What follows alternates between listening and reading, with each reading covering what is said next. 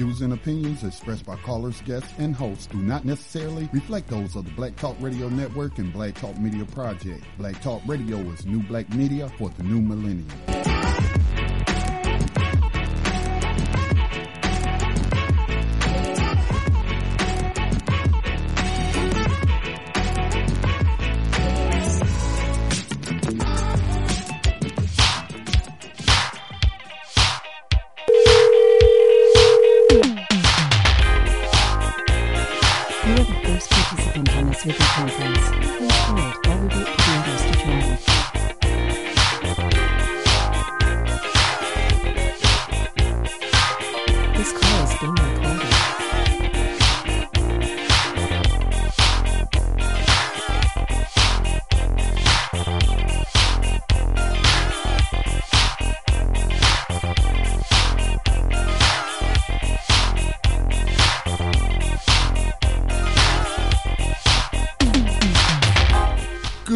Afternoon and welcome to this broadcast of Black Talk Radio News. My name is Scotty Reed. I am broadcasting from behind the enemy lines of USA Inc.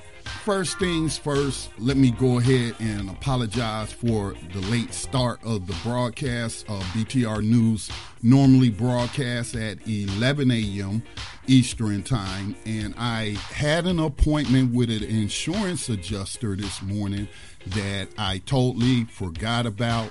And um, he just left about 30 minutes ago trying to get uh, some things repaired around the house. And so um, definitely had to deal with that. So that's the reason for the late start. And I apologize. And I hope you know that uh, you won't hold that against me.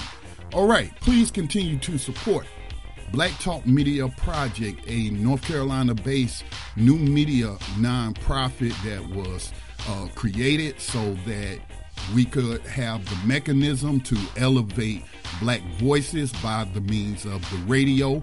Um, after doing study, um, I discovered that the reason I wasn't hearing any black people talk about politics or social issues or anything um, that is important to us dealing with people activity areas.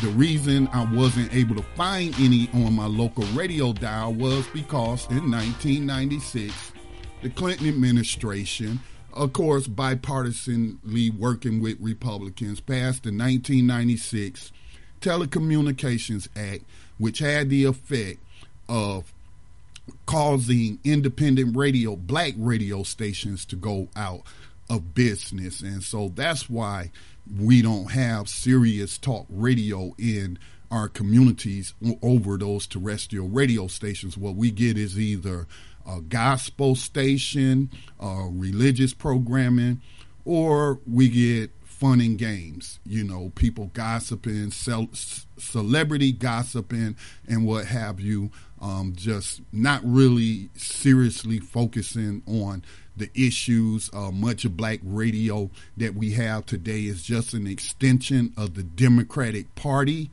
um, and they're not objective. Um, and I'm not saying that they should be um, tools of the Republican Party. No, I'm saying that they should be independent in in questioning the policies of people, no matter what party they belong to. So that's why Black Talk Media Project exists. That's why we created Black Talk Radio Network.com. That's why I have uh, we have assisted others in learning this technology and creating their own platforms and or radio stations. So please continue to support our work. We don't get a lot of corporate well, really no corporate uh, support. Now, I have been approached by corporations uh, who wanted to build a relationship with with through our network and reach black people, and I turned them down because of their unethical practices, and most importantly, you know, if they're pushing stuff that's harmful to black people. So we don't you don't see a lot of corporate advertisement. We might get some small businesses to advertise from time to time, but primarily our funding comes from you, the listener. And it is a tax deductible donation. We are registered nonprofit. And you can make a donation by going to blacktalkradionetwork.com. You'll see the PayPal buttons. And I'm sorry I haven't updated that total. I tell you, um, people don't understand. I shouldn't say that, but please understand. I'm one person. I don't have a staff. And I get behind on so much stuff because then I'm trying to help people uh, with problems. I'm trying to recruit new programming just got so much going on. And so I have not updated those totals that you see. And I apologize once again for that. I promise you I will get to it no later than this weekend uh, because we're trying to raise a minimum of $20,000. Um, so please help us reach that goal and make a donation to the Black Talk Media Project. You can also make a donation and get a subscription to our social media platform, which is btrcommunity.com. BTRcommunity.com. It's a social media platform that works similar to other social media platforms. You can post status messages, you can post videos, you can upload photos, um, you can ha- make friends and share converse, um, share information. You can create groups just like you do on on like Facebook. Of course, we don't have the resources to, that Facebook has, so therefore we're not able to offer all the bells and whistles. But we got the basics, and and we just want to have a safe digital space so that our listening audience can um, come to that space and share information and, and engage in dialogue. And so, um, again, BTR Community is a $24 a year subscription. It breaks down to $2 a month. So there's a number of ways that you can continue to support the work of Black Talk Media Project, which has been realized through Black Talk Radio Network. But we still have a lot of work to do because the ultimate goal is to build localized digital radio stations in communities to where people can tune in or go online uh, to the platform for that station and be informed about what's going on, what's going on in your county, what's going on in your city, you know. And so uh, we have to organize on a local level with people we share community with and not just look at uh, organizing on the national level. All right, so today's program, as I mentioned yesterday, will be about Afro Christophobia and the black community. For those that don't know what Afro Christophobia is, um, I borrowed the word Christophobia and just put Afro in front of it. Uh, Christophobia is a real thing but I thought I wanted to tailor that specifically to the black community. I'm not talking about people outside of the black community and whatever phobias they have about black people, whatever racism they have in their hearts, whatever injustice that they want to practice against us. No, I'm today I'm not focusing on them. I'm focusing on us. And my reason for doing it. Well, let me give my definition for Afro-Christophobia. Again, it, it, it's it's using the same definition as Christophobia, but with a black perspective on it. And so, uh, Afro-Christophobia is the irrational fear of black people.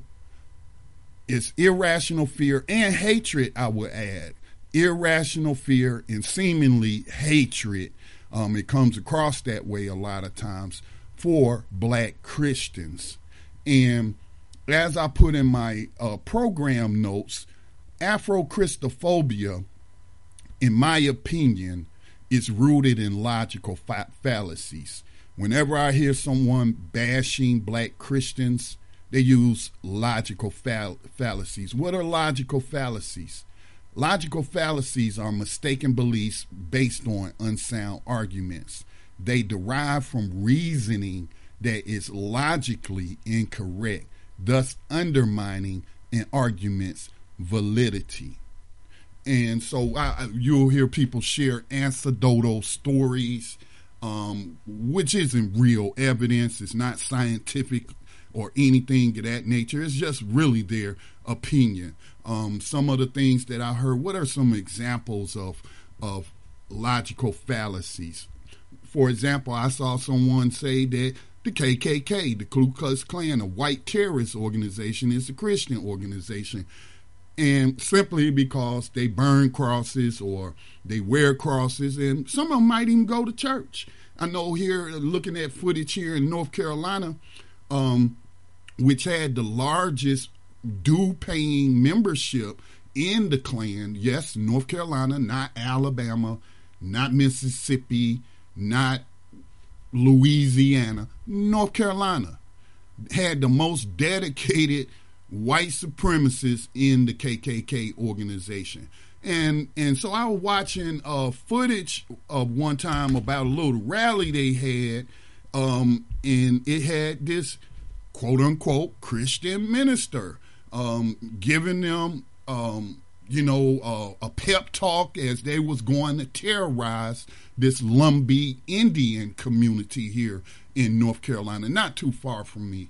Um, but what ended up happening is them Lumbee Indians launched a surprise attack on them, and then they ran and scattered like cowards. Um, you may know the story about Robert F. Williams, Negroes with Guns, and how they organized against the Klan. Um, so when I hear people say something like that, that's a logical fallacy. I can put on a lab coat. Well, I used to wear a lab coat when I worked in a, a dye lab. I didn't work in a medical lab, but if I put on a lab coat and get a stethoscope, that don't make me no doctor. Okay? And I'm just got a picture of my mind of this young brother um, in Florida who got busted for setting up some kind of women's clinic and giving breast exams and what have you. And he had his little lab coat, he had his stethoscope, and you know, all the things that you would expect a doctor to have. And he wasn't a doctor, never been to medical school in his life. I guess he was a pervert, uh, getting his rocks off of giving uh, women breast exams and what. So wearing a lab coat doesn't make you a doctor. Okay, if I go out there and put on, let's say, Carolina Panthers, um, no, let's say um, the Charlotte Hornets. If I go buy a Charlotte Hornets uniform and I put that uniform on, that does not make me a professional basketball player. So what what I'm saying is people often use logical fallacies to engage in Afro-Christophobia. And I feel that it is a hindrance, even though it's coming from a small minority of people because 80% of African Americans, and, and while the continent of Africa is full of Christians, um, which is the originating continent of the of the religion or spirit spiritual beliefs, I'm talking about here in the United States where I live, where most of our listening audience is based in. Um, so 80% of us identify as Christians, but that doesn't necessarily mean that we actually follow the teachings and the principles and and um, doesn't mean that we don't do bad things to people and and, and, and what have you. Um, so what's another logical fallacy that we'll be addressing? Another one I heard uh, last week, black people only practice Christianity because the white men forced them to do so during slavery or colonization. Well, that's a logical fallacy. It's a mistaken belief based on an unsound argument. Okay, um, because again, we have been misinformed um, to believe that uh, white people or Europeans American, uh, U.S. citizens or what have you, um, they they created Christianity, and they did not. They did not. Um, all the ma- the three major religions of the world are Islam, Judaism, and Christianity. All three originated in Africa, and I got some information shared by a BTR member um, today that I definitely will check out the video uh, later where it's talking about Allah, the God that's talked about in the Quran, is actually found in the Old Testament Bible. So there's a lot of overlap. They're known as the three uh, Abrahamic religions, and they all have the same root, and that is in Africa, created by black people. Now, Islam that that may be up for debate, but um, a lot I have noticed that you know um, some of the people that they recognize, and they do recognize Jesus, they just recognize him as a prophet and um, not the person who who was put on a cross or crucified as a human sacrifice to cover sin for all humans, and therefore no more animal sacrifices would be needed as they would do in the Old Testament, um, which was actually Judaism. It didn't become Christianity, or Christianity didn't really become a thing until the ministry of the person they call Christ, and that's that's Jesus. Okay, so I just feel like a lot of it is rooted in logical fallacy. Some of it is just rooted in outright hatred. Uh, some of it is rooted in in ignorance. Well, I guess logical fallacy is ignorance. Okay. Now, what is my purpose of doing this program? Um, well, I'm trying to run and manage a codified network. I'm getting outside of religion, although religions do have their own codes. Um, but in a non-religious, uh, um, in a non-religious way, I'm trying to run a codified network. So if you understand what codification means, um, check out the radio station and podcasts on our network, The Context of White Supremacy. Codification is rooted in uh, Mr. Neely Fuller Jr.'s work, and he talks about the 10 stops. Um, he talks about the nine areas of people activity. Um, that will be economics, education, entertainment, labor, law, politics, religion, uh, sex, and war. And white supremacists practice white supremacy in, nine, in all nine areas, including religion. Okay? So um, the 10 basic stops, now this is getting too high. I try to manage this network and the content that appears on this network. The 10 basic stops that victims of racism should practice in speech, in or action. And many of these are actually found um, among the teachings in, in the Bible. But Stop snitching isn't one of them, but stop name calling, number two. Number three, stop cursing. Uh, number four, stop gossiping. Number five, stop being discourteous. Number six, stop stealing. Seven, stop robbing. Eight, stop fighting. Nine, stop killing. And 10, stop squabbling. And that's one of the areas that I really need to work on. I, I really do. Um, you know, there's a, such a thing as being cursed with knowledge, and the knowledge I'm talking about is historical knowledge. Unlike a lot of people, I do have time to read. Um, right now, I really don't because of the changes we're making to the network and things I'm trying to do behind the scenes. But I read a lot. Um, and I've always been that way since I was a child. History was my favorite subject um, the internet was a blessing to me because it allowed me to get outside of the textbooks of suspected racists and what have you. So I'm cursed with certain knowledge, and then when I see someone engaging in logical fallacies to attack a person, it ain't even got to be about a religion or what have you, but you know, they attacking people using logical fallacies and then, you know, I often will find myself, you know, in a debate with these people. And and then next thing you know it, it just devolve into something unconstructive. And so you know um, that's something i need to work on um, because i am taught by my faith not to engage uh, people with stupid arguments not calling them stupid but the arguments are stupid um, not to engage people with who are engaging in stupid arguments, dumb stuff, because that's only going to lead to quarrels. And and what do quarrels lead to? They lead to conflict. And I I ain't got time to be in conflict. So sometimes if I feel like it must be addressed and I feel like the person um, just needs some more information, I should just say what I have to say, share the information I have to say, and mo- and keep it moving, and don't go back and, and forth. Um, as an example, some other people engaging in logical fallacies that, and I'm gonna play this Malcolm X clip, and where he clearly states we are Africans, but I have come across perhaps you've come across them. These people who call themselves copper-colored Aborigines, who who have used Malcolm X out of context to claim that hey, even Malcolm X knew we were indigenous to North America and we're not uh, Africans. Well, you'll hear in this clip when I play um, Malcolm X talking about um, the founding of the Organization for African American uh, unity. So, I, so I'll play that. But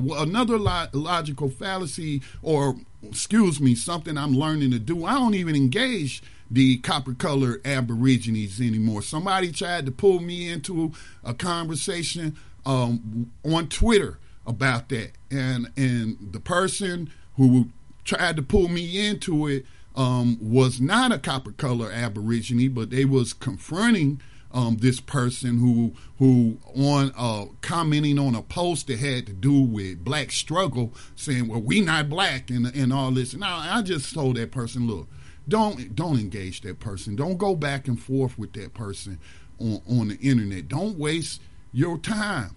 If they want to go, if they want to identify as copper colored Aborigines, that's them. That's their right. Um, that's how they want to identify. We got a right to self determination, but you're not going to change that person's mind. They're already threatening you and what have you. So don't don't don't engage them. Just just ignore them because they want the attention. They want to um, debate you. And and then you know I talked a little bit about this yesterday. You know people. I saw it again because I follow certain you know stuff on YouTube where here this black news channel is talking about some beef between some conscious black people talking about how they destroyed how this one person destroyed the other. That's like that's like um it's like entertainment combat sport or something like that that people take pleasure and they're entertained in two black people tearing each other down or destroying each other. That that should never be our intent. If we're going to debate information, the intent should be for enlightenment, not to make somebody else uh, look dumb and stupid like they don't know what they're talking about. Okay, so I don't get engaged in that. I was going to make a show of it because that's what they're doing. They're making a show out of a disagreement they have with a black person. But I was going to invite a person who they may not feel like they was engaging in Afro-Christophobia or anti-blackness um, because they frequently speak out against anti-blackness. So perhaps Afro-Christophobia is in their blind spot. And I was going to invite them on, and I know it was going to turn into a debate because we not on in agreement about um, the things that was stated on, on this program. And and so I was like, no, don't do that. Don't do that. You've had a positive relationship with this person over the years. You disagree with them uh, on this particular issue. Um, you don't condone uh, logical fallacies and what have you, but you know he's steadfast in his beliefs and you steadfast in yours. So, what would be the point of bringing that person on to make a show of it? No, I'm not on here to entertain you. I'm on here to have serious conversations about things that that are uh, impacting our community in a negative way. And Afro-Christophobia is harming us. It's causing disunity. It's destroying relationships when we shouldn't even be debating these things. Okay? We shouldn't be debating these things. The only thing I want to know is are you opposed to slavery? Do you want to end it? Are you willing to put into the work? Are you opposed to white supremacy? Do you want to end it? And do you want to put in the work? Now, on the white supremacy part, I don't I I've been going back and forth in my mind about Mr. Fuller's comments about only white people can end white supremacy. And I can see the logic in that, but then at the same time, I want to say that we can't leave it up to white people, so we got to do what we got to do. And so I guess I could say I do understand what he's saying in saying only white people can can end white supremacy because he talks about countering white supremacists, how to minimize what they do in our lives. And when somebody's coming at us on the job or wherever we may be trying to practice racism, what's the be- what's the most logical way to counter what this person is doing? How do we minimize that racist impact on our life? So I, I, I do I, I'm still a little bit on the fence, so to speak, but I get where he's coming from. That only white people can end white supremacy. So I ain't got time to be focusing on black Buddhists and, and saying you shouldn't be practicing that. Uh, Buddha was Chinese and or Asian or that's an Asian religion and and no no I ain't got time for that. I ain't got time for that because the question is am I to trade? Can, is there some religion or set of spiritual beliefs that I'm going to trade in, and then it's magically going to make me immune immune to the effects of white supremacy? No. The the logical answer is no.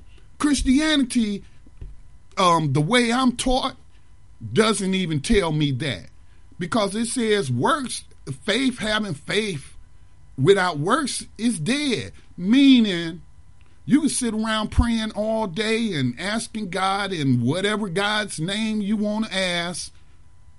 In terms of Christianity, we ask the Father in Jesus' name. But you can ask all day long.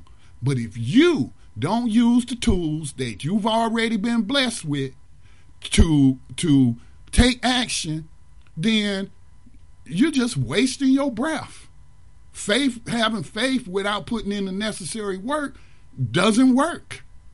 Like Frederick Douglass, another black Christian said, you know, I prayed every day for my freedom and, and then I prayed with my feet, meaning I took action. And I prayed and then I took action. And what was that action? Um, he ran away. He escaped from that plantation. All right. So faith without works is dead. And there's no religion that you can point me to to say, if I just practice this religion, then everything is going to work out. No, that's a that's that's a logical fallacy. It's an unsound argument because if that was the case, none of the non-white people in the world that's being impacted by global white supremacy would be suffering from white supremacy because their religion would combat that and and nullify the white supremacists. We haven't seen that anywhere on the planet. And we got hundreds of religions in Africa. Um, we got religions outside of the three Abrahamic religions. Like if you want to talk about Buddhism, I think Japan has has uh, their own religion that they came up with. Um, so uh, I have not seen uh, anybody that's practicing any of those religions make them immune to white supremacy and racism. Okay?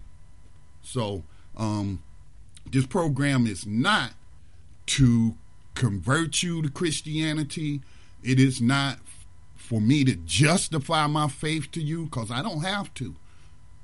But it is to hopefully do a constructive program to foster why, since I am a black Christian, uh, why we believe the we, the way we do, why that um, you know. Uh, let me put it this way: I'm trying to minimize conflict among black people, and I see Afro Christophobia as a hindrance. Um, I, I just ended a relationship because a person, an immature person, was uh, just being very derogatory, engaging in name calling, engaging in logical fallacies. And I don't want that on this network. This is a codified network, okay? It's codified. And if you're not mature enough, if you don't know enough about codification, get back to me when, when you do. I was talking to a young lady last night. I didn't ask her what her religious beliefs were, but she's working. She wants to start a program on Black Talk Radio um, to address conflict resolution. Um, she wants to reduce gun violence in the community. Um, so I t- said to her, you know, I, am sorry I got to ask you this, um, but I, well, not ask you, but I got to inform you that I'm very interested in helping you produce this program and airing it on the Black Talk Radio Network. But here are some core uh, rules that uh, you have to adhere by. We don't bash other people's religions. I don't care what religion they practice. We don't come on that your conflict resolution has nothing to do with bashing other religions. Don't have nothing to do, do with that. We also don't engage in name calling. Not only of black people, but white people as well. When I hear people call into shows calling people crackers, calling them cave beasts, that's not codified. That's one of the things that Mr. Neely Fuller uh, said stop. And he wasn't just talking about your speech and action towards black people. He's talking about your speech and action, period. And that's name calling. We should be more mature than that. I, I can I can refer to Donald Trump as a racist, suspected racist, although I think it's confirmed that he's a racist. I could call him a white supremacist. I don't have to call him a cave beast. I don't have to call him a cracker or none of that. Because, see, I understand who's in charge of this system that we live in right now. And it ain't me and it ain't you if you black. Okay? And so, because we live in this system, we are under the rules and regulations of this system. Okay, that's why we need to build our own stuff. But even then, um, just because we have our own doesn't mean we should engage in incorrect, uncodified behavior that can bring unwanted ten- attention and unwanted problems. Not that I solely rely on Facebook or Twitter or any other platform outside of Black Talk Radio Network or outside of BTR community.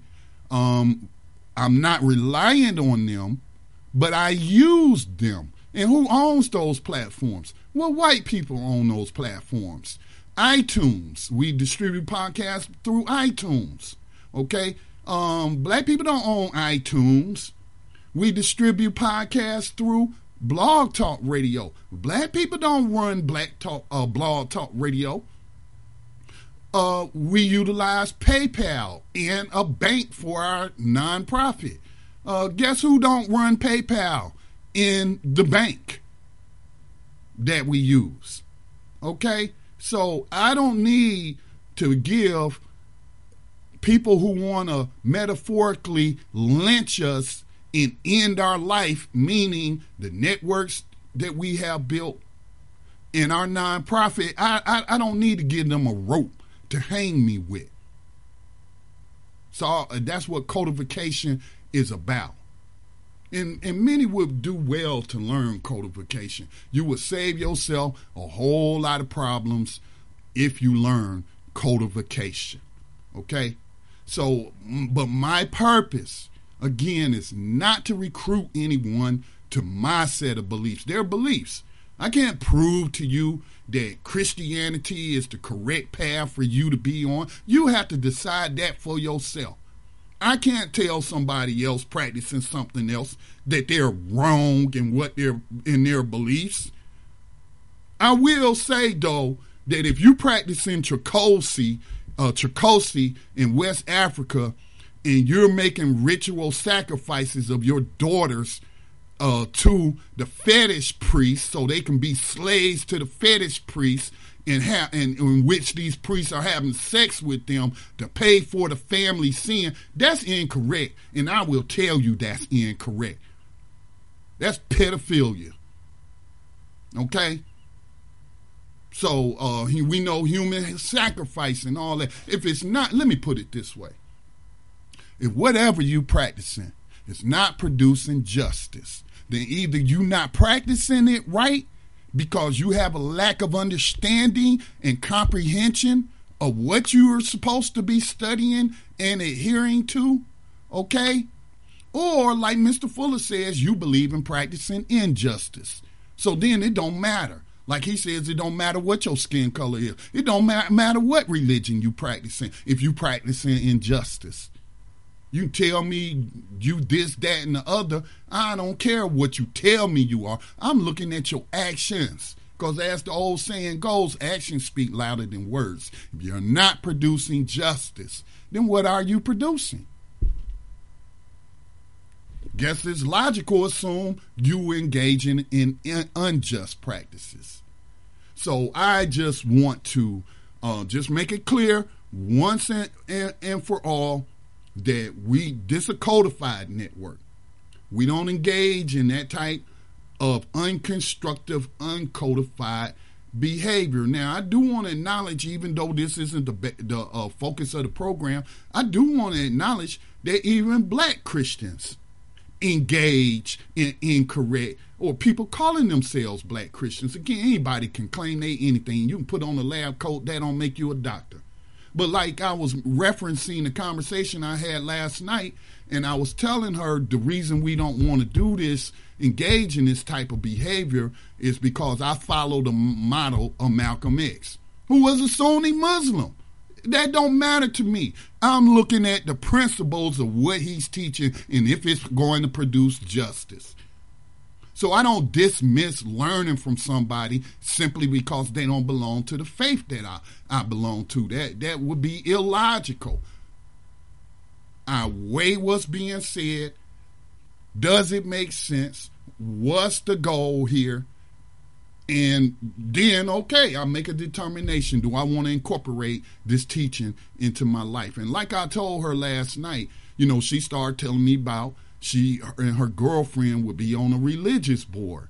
And people talking about i guess it was dominated by christians. And then when they started sharing stuff from buddhism and i didn't ask her. I don't care what her religious practices are. But apparently they were sharing um, some stuff from I don't even know if Buddhism is a religion uh, or it's more like a spiritual belief. But anyway, um, started sharing some of that, and then black Christians coming out at, them in a, a, cartoonish way. Oh, you going to hell, and I rebuke you, and all that kind of garbage. Christianity, Jesus ain't teach you to talk that way to people, to condemn them. You don't have the power, you know, uh, to decide uh, um, um, where these people going to end up. That's not you. Okay, that's not for you to decide. You're supposed to be courteous. You know, Malcolm X talks about that, uh, being courteous to people. Don't disrespect people. But if they put their hands on you, send them to the cemetery. Okay? That's what I believe. All right. So I was telling her, you know, I, I, that's unfortunate that happened to you. But as you can see, that's why we try to stay away from religion on this network. This is why we try to try to uh, uh, uh, foster a atmosphere that is welcoming to everyone. Okay, so Malcolm X at the founding of the OAAU, the Organization for African American Unity, um, he founded it as a non-religious organization. Uh, he's a Muslim, but he recognized that the majority of African Americans are Christians.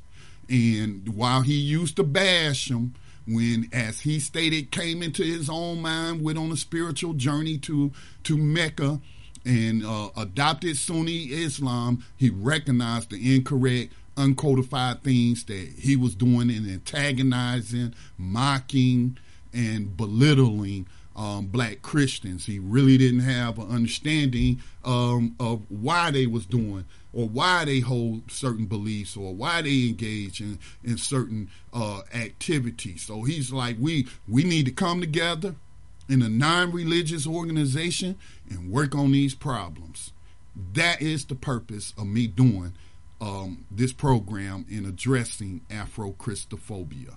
Now, if you have a question or comment, something to add, um, you can give us a call at 704 802 5056. 704 802 5056. If I need to go past two hours, if I need to do three hours, if I need to do five hours, I think this issue is that important.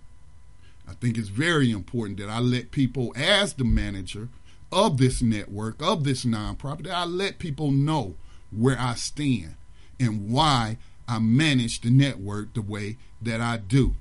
I'm trying to foster unity. So let's let's give a listen to Malcolm X, a couple of excerpts from the OAAU founding rally. And I'm just going to call it a guide to black unity.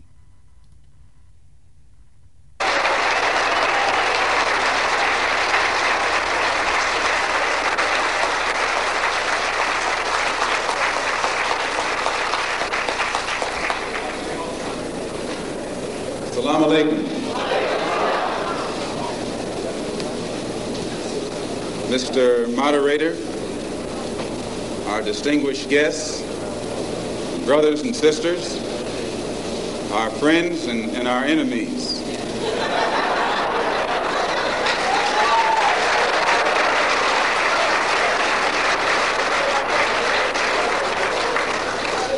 Everybody is here. As many of you know, uh, last March, when it was announced that I was no longer in the black Muslim movement, it was pointed out that it was my intention to work among the 22 million non-Muslim Afro-Americans and to try and form some type of organization or create a situation where the young people, our young people, the students and others, could study the problems of our people for a period of time and then come up with a new analysis and give us some new ideas and some new suggestions as to how to approach a problem that too many other people had been playing around with for too long. And that we would have some kind of meeting and determine at a later date whether to form a black nationalist party or a black nationalist army.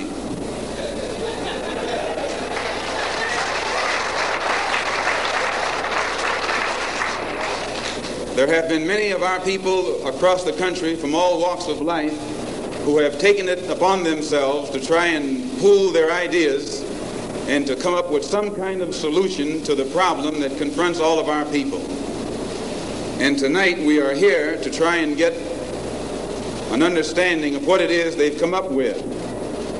Also, recently, when I was blessed to make a trip or a pilgrimage, a, religious pilgrimage to the holy city of Mecca, where I met many people from all over the world, plus spent many weeks in Africa trying to broaden my own scope and get an more of an open mind to look at the problem as it actually is.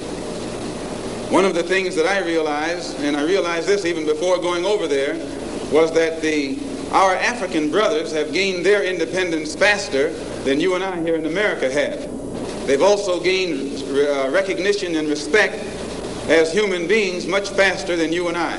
Just 10 years ago on the African continent, our people were colonized. They were suffering all forms of colonization, oppression, exploitation, degradation, humiliation, discrimination, and every other kind of Asian. And in uh, a short time, they have gained more independence, more recognition, more respect as human beings than you and I have. And I live in a country which is supposed to be the citadel of education, freedom, justice, democracy, all of those other pretty soundings.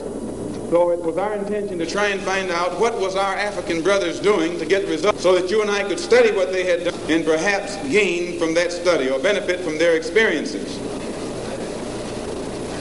And, and my traveling over there was designed to help to find out how. One of the first things that the independent African nations did was to form an organization called the Organization of African Unity. The purpose of our organization of Afro-American Unity, which has the same aim and objective, to fight whoever gets in our way.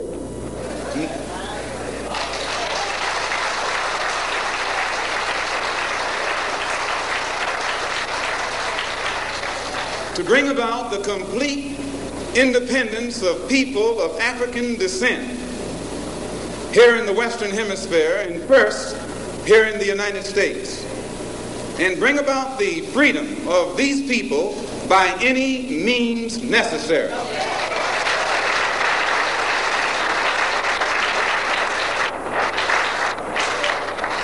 That's our motto.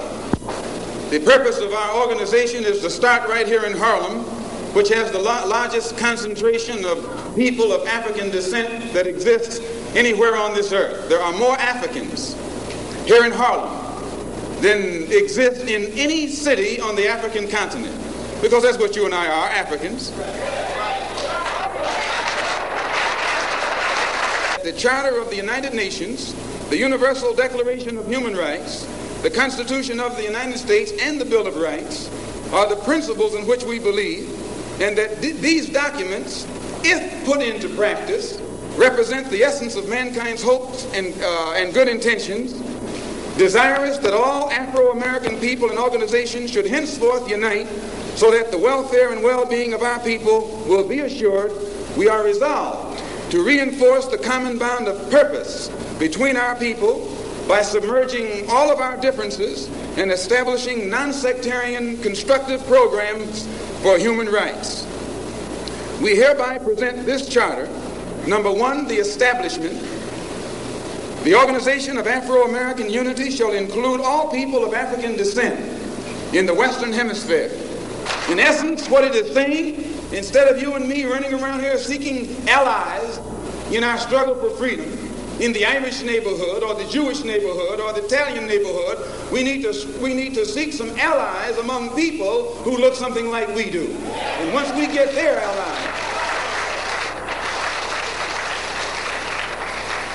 It's time out for you and me to stop running away from the wolf right into the arms of the fox, looking for some kind of help. That's a drag.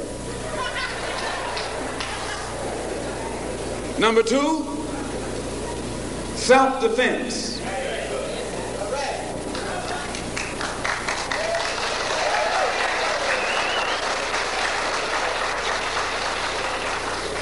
Since self-preservation is the first law of nature. We assert the Afro-American's right to self-defense. The Constitution of the United States of America clearly affirms the right of every American citizen to bear arms. And as Americans, we will not give up a single right guaranteed under the Constitution. The history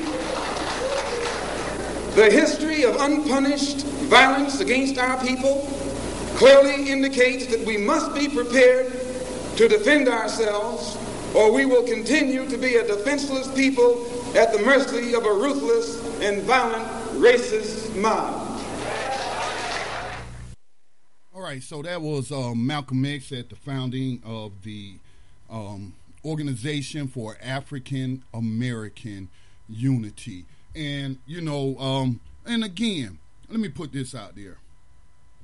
I don't idolize people, I admire people, and I take what I can use from them and I use it no matter what the source is. If it's constructive and it's going to produce justice, then I will I will put that in my toolbox. All right. But one of the things, but Malcolm X um, was learning, still learning, just like all of us, and he would later um, you know, give a speech in the Oxford debates about he's willing to unite with anyone as long as they was trying to produce justice. That wasn't his exact words. He said, long as they trying to change this miserable condition that exists on this earth. One of the things that the African nations um, um, did to get their independence, they were assisted by the tiny nation of Cuba, who who who sent um, their people to train in guerrilla warfare, train Africans in guerrilla warfare, military tactics, and things of that nature. Um, I heard an African American scholar one time talk trash about Fidel Castro. Now, why was he talking trash about Fidel Castro, who Malcolm X uh, met um, in Harlem? Um, he was simply trashing Fidel Castro because Fidel Castro is of European descent. Okay, I don't know what his exact lineage was or if he had any African up in him, uh, but he practiced justice. All right, and they sent these Cubans to assist African American, I mean, excuse me, African nations who were seeking their independence from their European colonizers. I'll take my help from wherever it will come because everybody who who looks like me and may even share, you know, uh, um, 90% of my beliefs ain't trying to do nothing. Okay? They ain't trying to do nothing. A lot of people talk, but they ain't putting that, that talk or that speech into action. Okay? So uh, that's why I, that's why I don't engage in xenophobia. We got African people all like he said in the west western hemisphere and I, I don't engage in that. Okay? We need as many people as possible, regardless of their background, to be producing justice. But I do understand the concept, and I do agree with the concept that we first must seek unity among ourselves. Now, unfortunately, that's not always possible.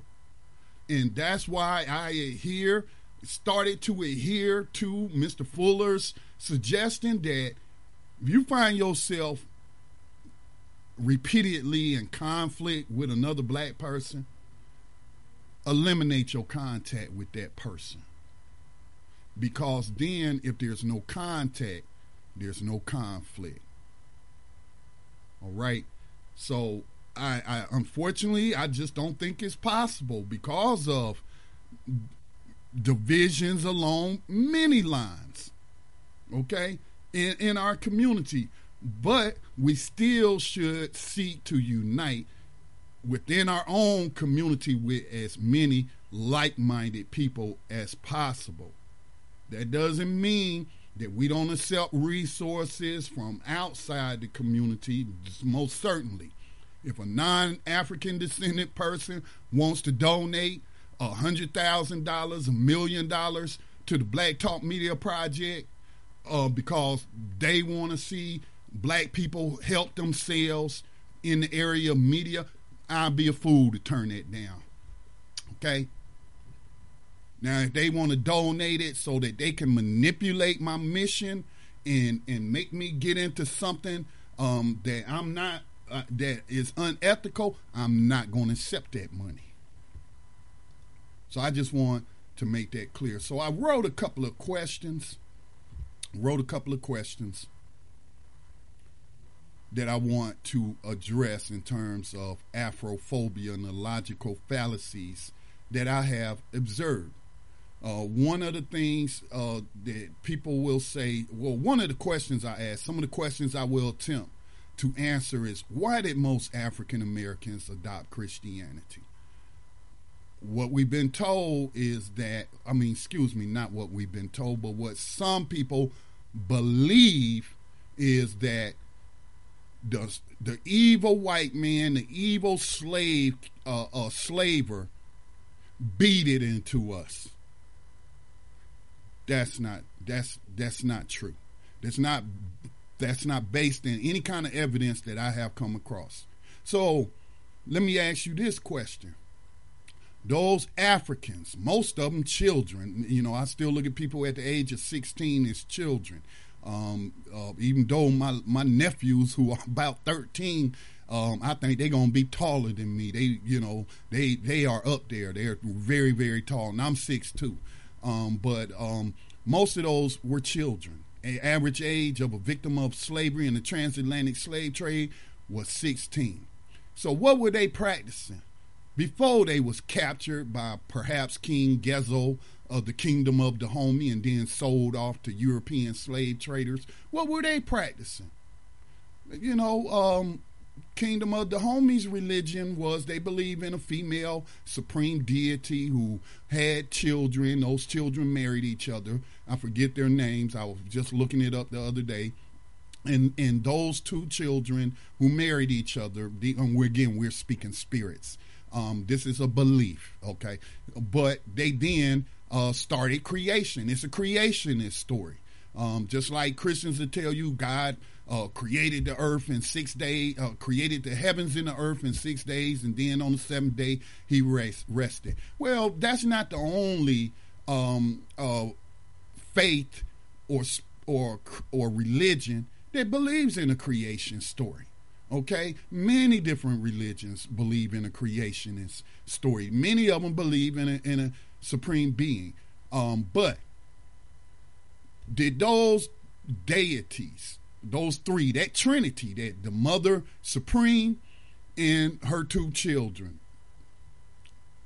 did they pray? Do you think those children were praying to whatever religion, African religion they was practicing? You don't think that they was praying to their God to save them from these slavers? Do you not think how many people died was brought over on the transatlantic slave trade you know outside of uh, south america and central america but here to the americas i've heard an estimate of 12 million people um, i heard estimates as high as possibly 100 million or more um, didn't survive the trip and was just dumped into the ocean as shark bait. You know, sharks used to follow them ships and what have you because they know they was going to get fed.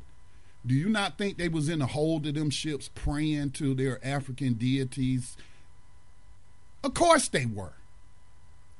Did they get an answer? Obviously not.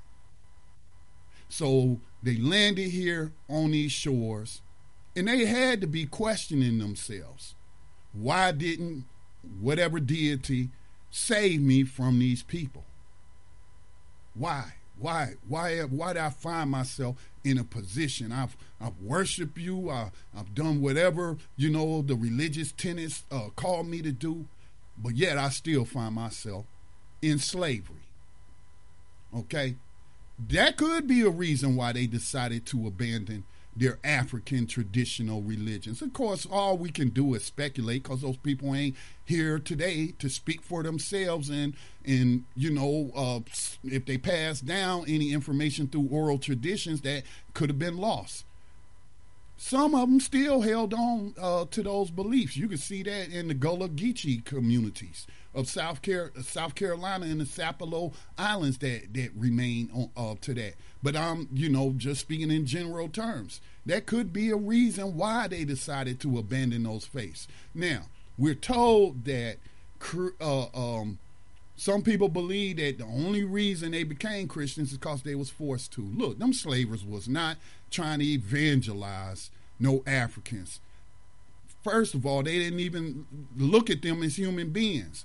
That would be like me going to the little feral cat that we have adopted and trying to evangelize the cat and tell the cat that, hey, you need to accept Jesus Christ, Mr. Kitty. he doesn't even have a name anyway. I don't know what what uh, my daughters might call him, but but anyway, they ain't look at them as human beings. They didn't think they had a soul to be saved. Okay, so they wouldn't have been trying to evangelize them. The ones that was trying to evangelize them were Christians. Okay? And the slavers only permitted that because they thought Christianity would make them better workers and docile. This is this is documented. But it had the opposite effect.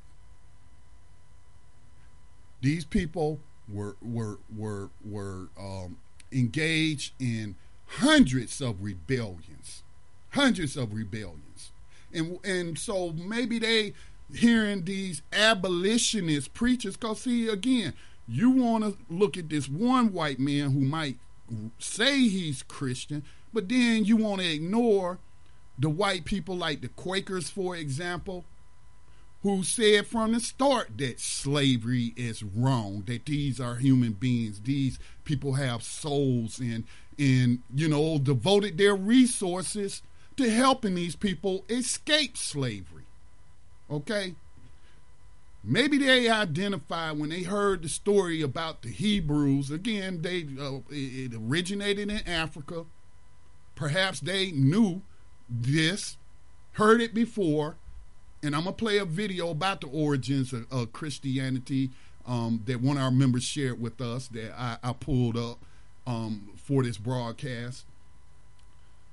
And um, so maybe they identified with the Hebrews who were enslaved by the Egyptians and then they were delivered from that slavery. Maybe they identified with that story and said, hey, if this God can do that for those Hebrew people, he can do it for us.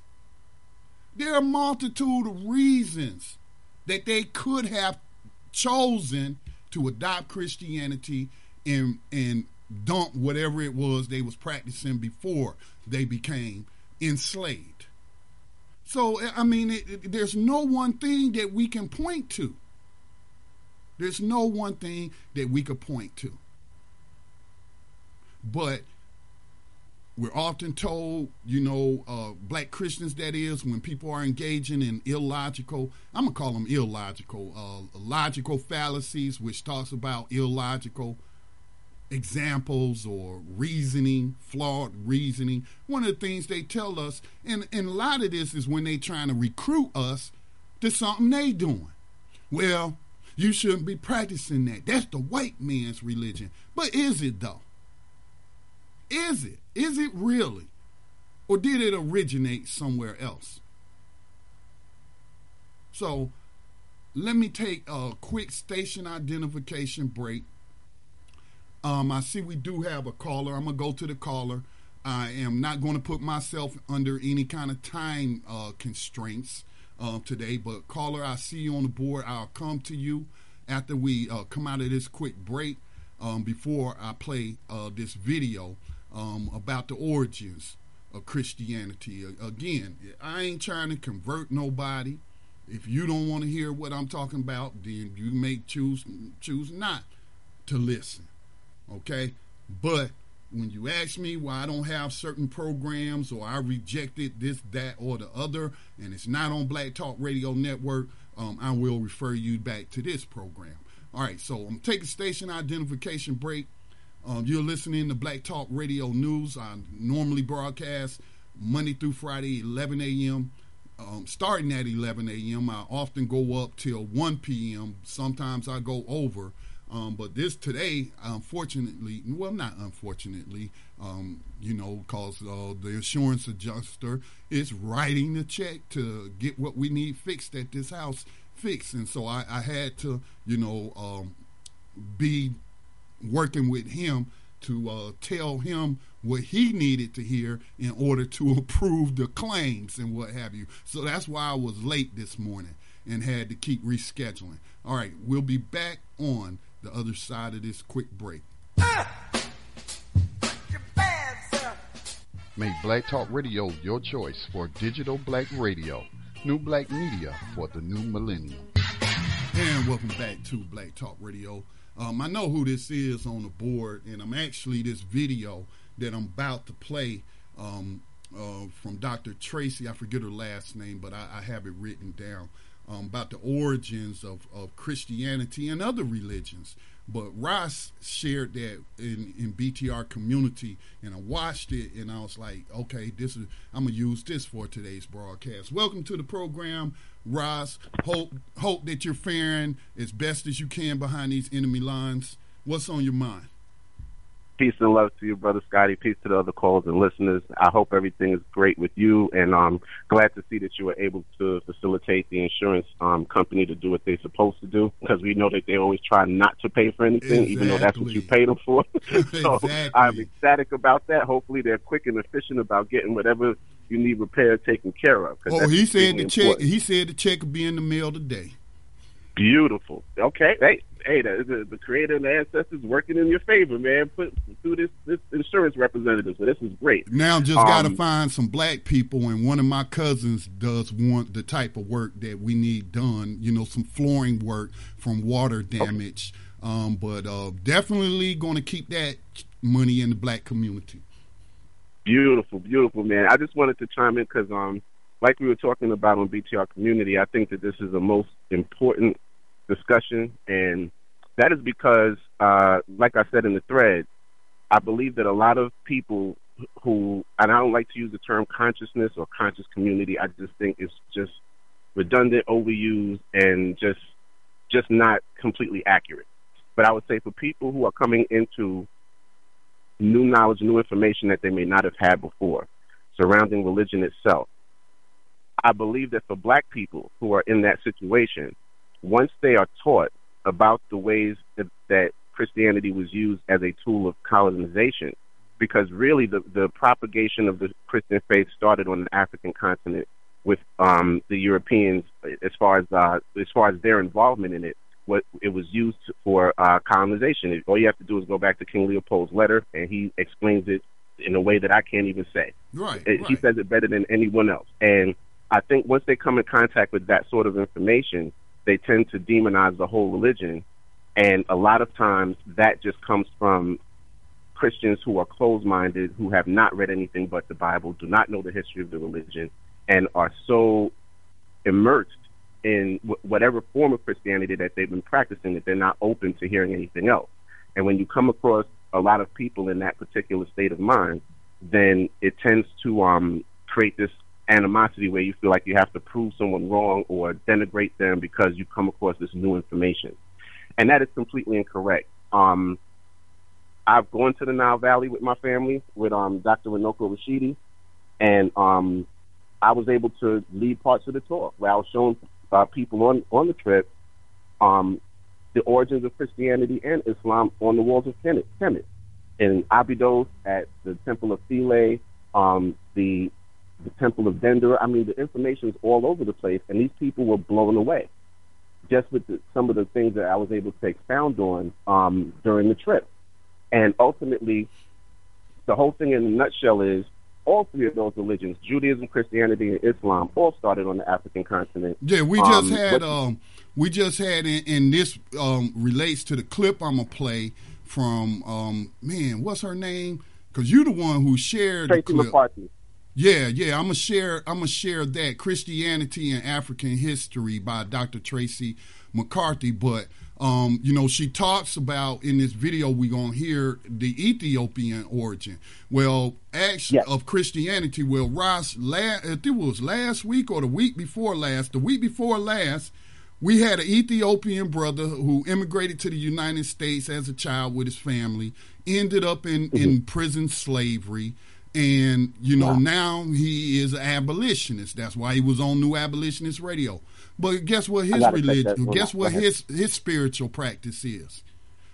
What's Ju- that? Judaism. He's a Jew. Now, and the brother, he's a he's a dark skinned, highly melanated African, uh, literally African from yeah. the continent, uh, Ethiopian. And he told us I, I didn't see a white Jew till I came to the United States. Thank you. I wanted to take expound on that because one of my master teachers and a grand ancestor today, Dr. Yosef ben-Jochannan, was from Gondar, Ethiopia. He was uh, what they call a Beta Israel, which is um, an original Ethiopian Hebrew. Um, and he said the first person who informed him that the Jew- Jew- Jewish religion was created in Africa was his father his father told him, if you want to see the origins of the Torah, the New Testament, all of these books in the Bible, go to the Book of the Dead. And he said that's what started him on his path. And because, like like the other brother said, when he got to the Americas, that was the first time he ever saw a white Jew. And what happened was the white Jews were so had such a monopoly on the religion that they told him that he would have to go through a, a, a recircumcision and had to re um, re adopt his own faith in the white way in order for them to accept him. And he and at that point he decided to leave Judaism alone and go deeper into the original tradition, which started with his own people in Ethiopia, Sudan, Nubia. This is where all of those religions started. There was no such thing as the Middle East until very recently. That entire area called the Middle East was Northeast Africa. Right. That entire area was Northeast Africa. So absolutely, Islam was a part of it. And the, the thing about it that really makes it um, funny is that the re- one of the reasons it, it was easy for Africans to adopt that tradition who may have practiced African traditional religion because you had those who practiced African traditional religion that were kidnapped and brought here slaves, and you had those who practiced Islam. Islam was already in the western part of Africa by the time certain certain groups of people were being kidnapped and brought here. And the reason the traditional Africanists did not have a problem adopting the tradition was because, in a lot of ways, it was similar to their traditional religion. Now, if you go back and you study some of the, the biggest groups that were kidnapped and brought here, the people of Dahomey, the people, the Yoruba people from Nigeria, they practiced the Nile Valley religion.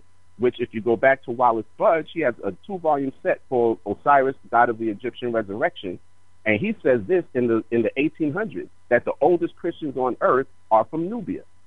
Mm-hmm. And he gives all the information. That you can read another book called The World's 16 Crucified Saviors by Kersey Graves.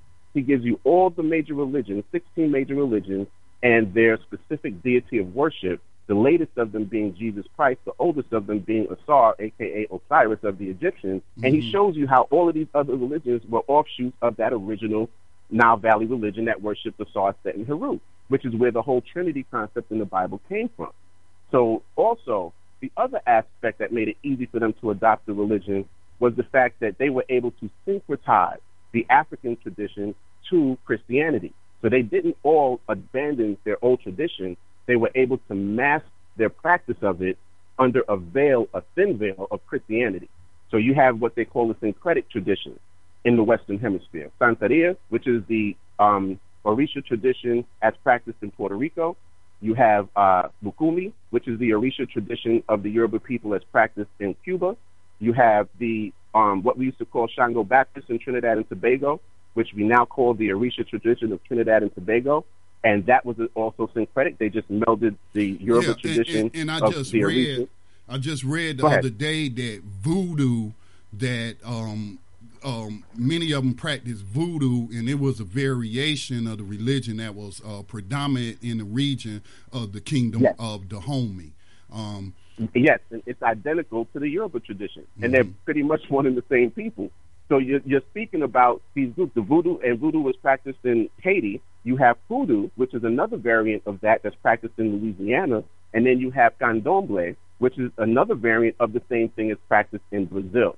Mm-hmm. So these people didn't just give up their traditions; they mastered under Christianity because the brutality and the, the yeah. Uh, well, I believe some of them did. So I, I, I, believe oh, some, some did, of them some did. for sure. Yeah. Uh, oh, absolutely. But some did, and I would say for the ones that that did, they were in the most brutal, oppressive conditions regarding the practice of their religion, practicing their traditions, and speaking in their traditional tongue. Well, let me so put it this way, were, Ross. Let, let me interject right here. Um, the sure. oldest African American church was founded yeah. in the 1700s. I forget the guy's name. He was not uh-huh. ever uh-huh. a, a, victim of slavery. Um, a lot of people are unaware of the fact that you had African colon, uh, uh, colonists. I don't want to call them colonizers, but you had yes, you did. You have African colonists who came over here as indentured servants uh, as well and and then um, also you had some that was kidnapped. I, am thinking about Martin Delany, um, who was from mm-hmm. the Ashanti people. His mother came over there. They tried to put him into slavery, and then she was able to go to court and win, um, you know, their their freedom. But anyway, um, they started the African method, the African Episcopal Methodist Church, the AME church. That's the first church I ever went to in Detroit. There's a big AME uh, church um, in Detroit, yeah. and it and it was African uh, centered, you know, and and so yeah. we had and the black church at that time that were not enslaved, you know, like the ones that founded Mother Emanuel, which was attacked by the racist right. white supremacist uh, Dylann Roof. Um, they were the ones that were also working with the Quakers to run the Underground Railroad. Frederick Douglass, Yes, a famous black Christian, Harriet Tubman, uh, Denmark Vesey. I mean, we can go down And the he, he was list. the one. He was one of the original preachers of that church, the Yeah. the um the Church of South Carolina. It has a direct link to him. Actually, I just wanted to toss that in there. So, so what what I'm saying is, you know, to to make it short, because I do want to play this video about um, that from Dr. Tracy, is that to there even Christians or people who call themselves Christians are are not in full agreement on everything and how they practice it. Um, like I told that lady last night, I'm sorry that them people was using them hurtful, abusive words um, because you know they're so caught up in what they believe that they don't make they're intolerant of what you believed and what have you. So again, I'll say I don't care what you practicing. If you ain't, if, if what you practicing and the way you practicing it ain't producing justice, then it ain't worth a damn to anybody, including you.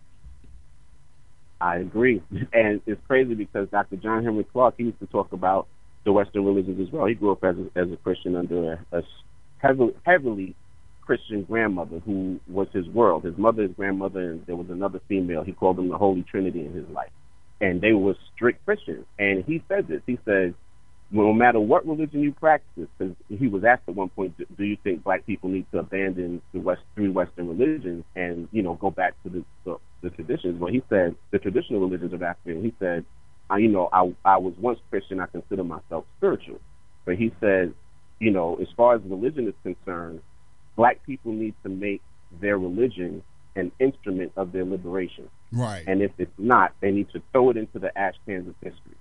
So I, I we, the greatest example would be Denmark Vesey. It would be Nat Turner. It would be all of those people. It would be. Robert F. Williams. We don't even got to go back that far because the black Yeah. church sold raffle tickets to buy the, uh, the guns for the uh, uh, black militia here. Absolutely. And a lot of people are lost on that history and how Christianity created an incredible network across the country of black people who were able to make connections and do things to fight the system collectively. Yeah, I just there's watched a- the Deacons for Defense the other day. Oh, it's incredible, incredible film. And it's just like I think because there's this dichotomy, it's okay. The the the fact that it is African in origin, it was stolen by Europeans. They actually the Romans suppressed the two oldest churches on uh, uh, traditions, Christian traditions on earth, which was the, the Egyptian Coptic Church and the Ethiopian Orthodox Church. Those are the two oldest Christian traditions on earth. And the Romans had to suppress and, and almost destroy those churches in order to become the dominant form of Christianity that we know it to be today. Um, a lot of people don't know that history, but that is just factual. The Yeah, they, they established the Roman. Catholic Church. Um, and then I don't know if you know about Martin Martin Luther, um, the Yeah. the German um, uh, monk or or uh, German monk, I believe he was a monk. But anyway, um, he started the Protestant movement, and then that was that was a split from uh, Roman Catholicism. Catholicism. Yeah. they didn't like being dominated by the Vatican because the Vatican would tell them who can mar- who can get married, um, whether or not you can be divorced. Everything about your life was dictated from Rome, and the um, European countries, some of them, England being the main one, wanted to distance themselves from that. I believe um, it was uh, I think Henry VIII. It was one of one of the Henrys, but he wanted to divorce his wife because she couldn't bear him a son. Right, and I that know was that story. His, hmm E- Exactly, and as a result, he broke away from, from He the established the Church. I Church of created the Anglican Church. Yeah. and he wanted and he went about killing his old wife, remarrying someone else, and doing whatever the heck he wanted to do. I, I tell So you, man, people do a lot of evil in the name of religion and in the name of a bunch of religions. But, you know, this is, I make it simple because then, you know, for me, it's simple. Um, because even in the Protestants, you got Baptists, you got Methodists, you got Episcopalians, and they don't all, they have different beliefs. They may believe in the, the one thing they believe in is that you have to accept Jesus Christ as your Lord and Savior to cover for your sin and what have you. And then, you know, if you keep committing sin or not saying you doing it on purpose, because then, you know, you really Um, I don't know what you are then, but a sinner. Um, but then, you know, it, it, I make a mistake. I'm not perfect. We're not perfect. Like people want to bring up Dr. King the other day in another logical fallacy. Oh, Dr. King uh, was having affairs on his wife and all that. So I guess that means he wasn't a Christian. And I was like, first of all, I don't appreciate you using these white people sources to tear down Dr. King or whatever. And even if he was cheating on his uh, cheating on his wife, he was still a human being. And I hope that he asked for forgiveness from his from his God and he asked for forgiveness from his wife. Okay, so to try to use that to bash Christians, that's just a, another illogical fallacy. But this is this is what I come to believe after much years of studying. You know, I do not believe, as some Protestants believe, that the entire Bible is, is the inspired word of God, meaning that this is God speaking to you through people. Okay, I do not I do not believe that.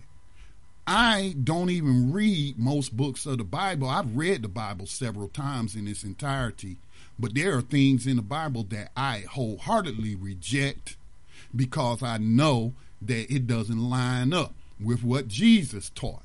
Um, like, for example, Paul. People like to quote Paul and say, Slaves, be obedient to your masters. Well, that's the whole story about this African um, who escaped from his Roman a slaver and was in jail, and then Paul, who used to kill and persecute Christians until he converted uh, on the road to Damascus, and then them two are, are are in prison together, and Paul converts him, this African, to Christianity, and then tells him to stop running away and all this and that, and then he t- writes the slaver and says, "This is now your brother in Christ." and you need to stop mistreating him. And I was like, here's what's wrong with that picture. What's wrong with that picture? If you're going to call me your brother, I'm your brother in Christ. Um, do we usually enslave our brothers? You wouldn't be telling that slaver to stop mistreating him. You'd be telling that slaver to set him free because that's what Jesus taught. You know what I'm saying? Uh, he came to free the captives. He can't. So I don't yeah. accept everything in the Bible because I know that through the years that the original word has been corrupted. And people put Absolutely. stuff in there that they wanted to put in there. And so, uh, you know, other Christians will disagree with me about that, but I won't argue with them. I was like, okay, that's how you believe. Right. This is what I believe. And so, this is simply what I practice. Jesus, I read the four Gospels Matthew, uh, uh, Luke, uh, John, Mark and, and I forget the other guy's name. Mark. Mark, yeah. Matthew, thank you. John, yeah. That's because that's where you find what Jesus taught. So Jesus was being asked, Teacher, what is the greatest commandment in the law? And he replied, Love the Lord your God with all your heart and with all your soul and with all your mind. This is the first and greatest commandment. So let's look at that how we want children to obey their elders. You know what I'm saying? And love their elders. And and if you love your elder, you ain't gonna bring no shame to your parents' name. You know what I'm saying? Uh, uh, uh, at, at, least you're not intentionally going to seek to do that. Now, and then he said the second is like it: love your neighbor as yourself all the law and the prophets hang on these two commandments. So if I was trying to evangelize somebody, that is all I would share with them, except for the fact that that we were born into sin.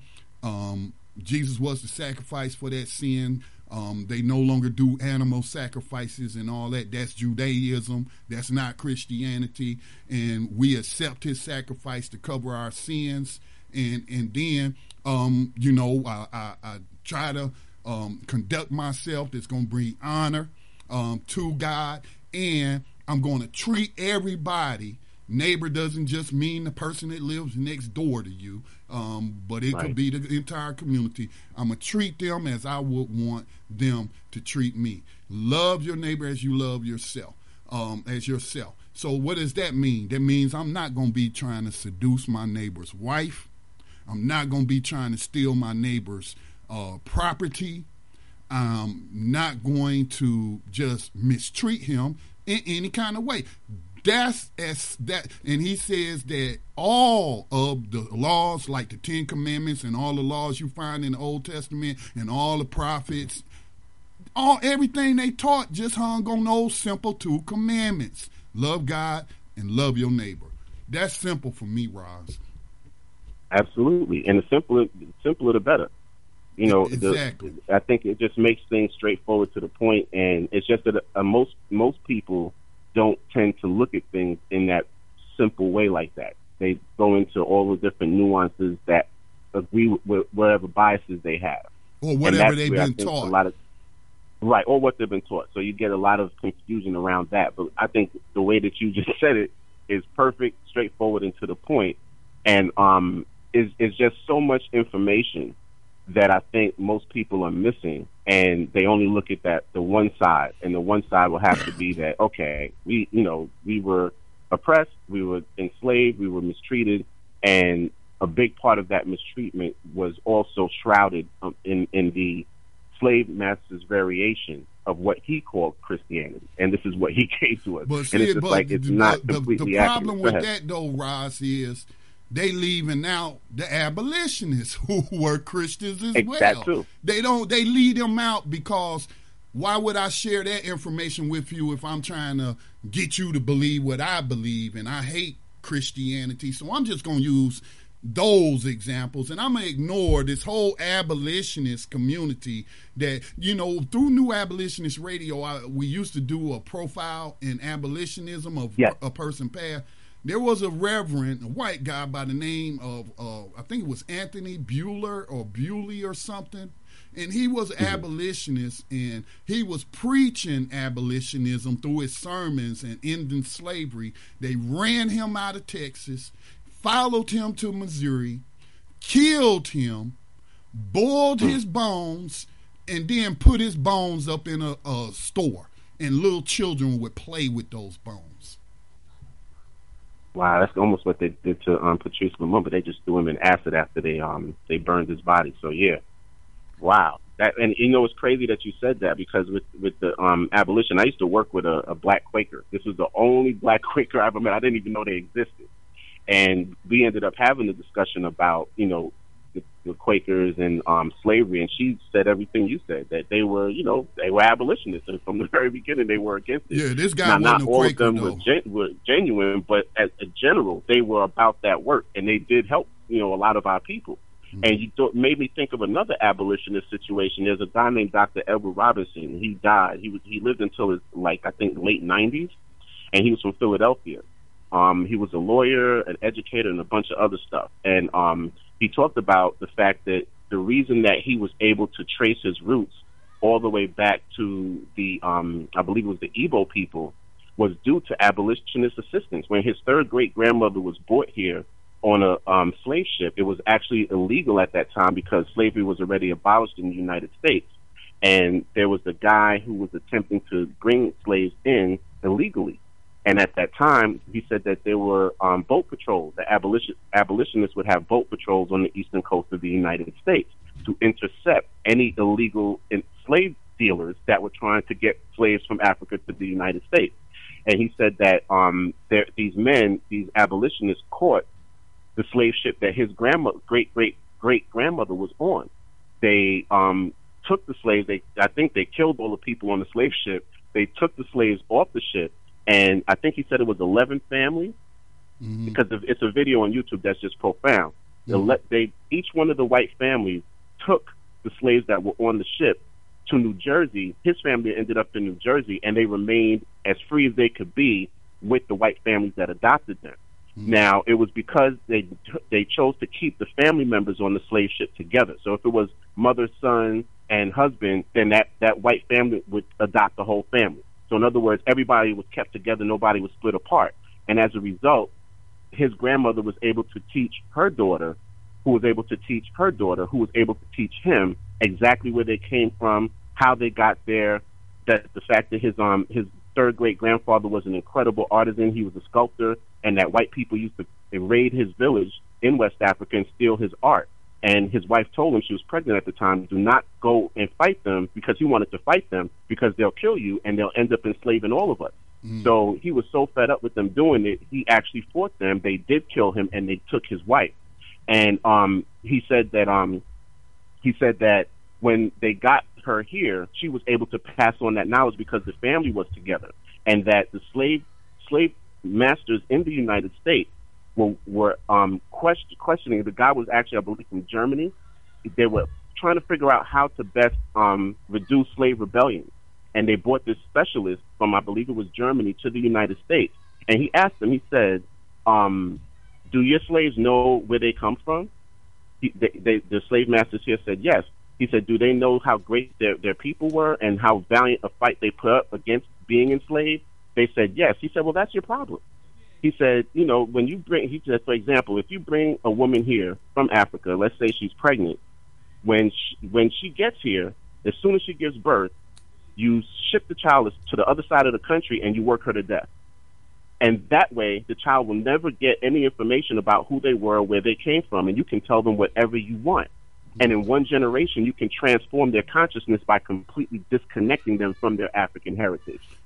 And then also, too, his, you know, that that's another example of how some of them might have became Christians because spirituality is just something I think humans naturally gravitate to. They recognize that Absolutely. there's a higher power outside of themselves. And as I stated before, you know, they may have identified with the Hebrew victims of slavery um, by the they Egyptians, did. even though I don't believe that's a true story.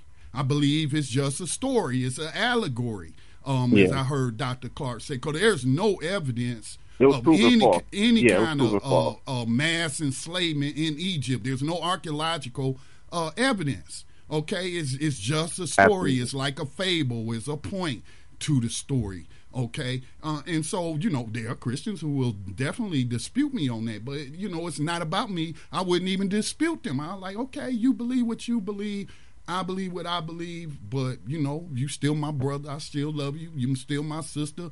Um, let's end white supremacy. Let's end slavery. Let's not sit up here and argue about whether this story is true or not. You know what I'm saying, man? Yes. So, yes. so um, let me get into let me get into this video that that you had shared sure. shared I'll with myself. me. Okay. Um, but uh, anytime in the future you want to jump in, please do. Um,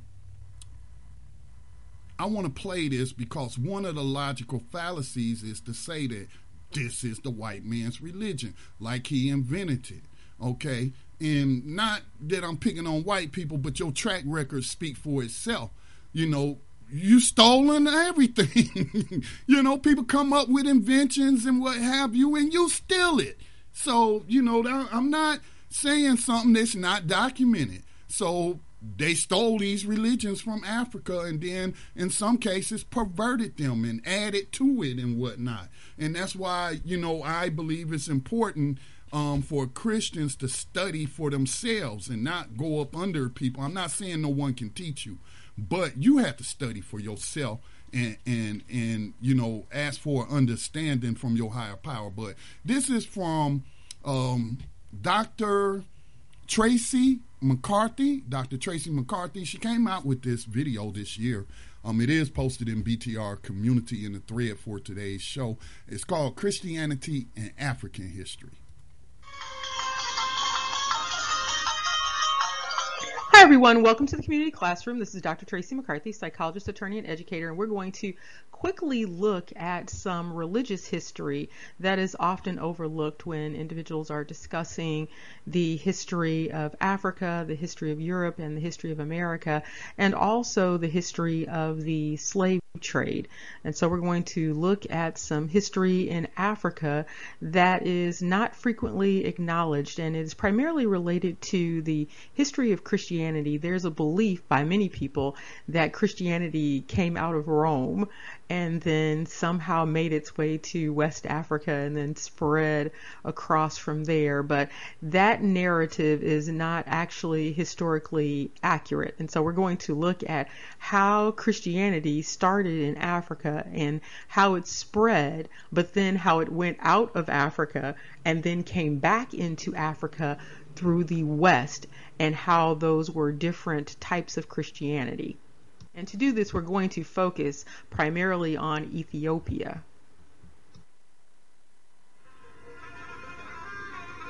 If this video appears on anything other than Dr. Tracy McCarthy, it is stolen and unauthorized. Let's get started.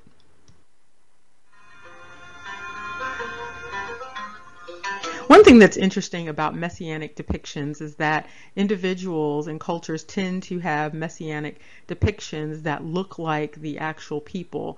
And so many people are used to seeing depictions coming out of Europe. But one thing you'll note is that depictions in Africa, in Ethiopia, we're talking about East Africa here, uh, the depictions tend to look like the individuals who are uh, in that particular land space.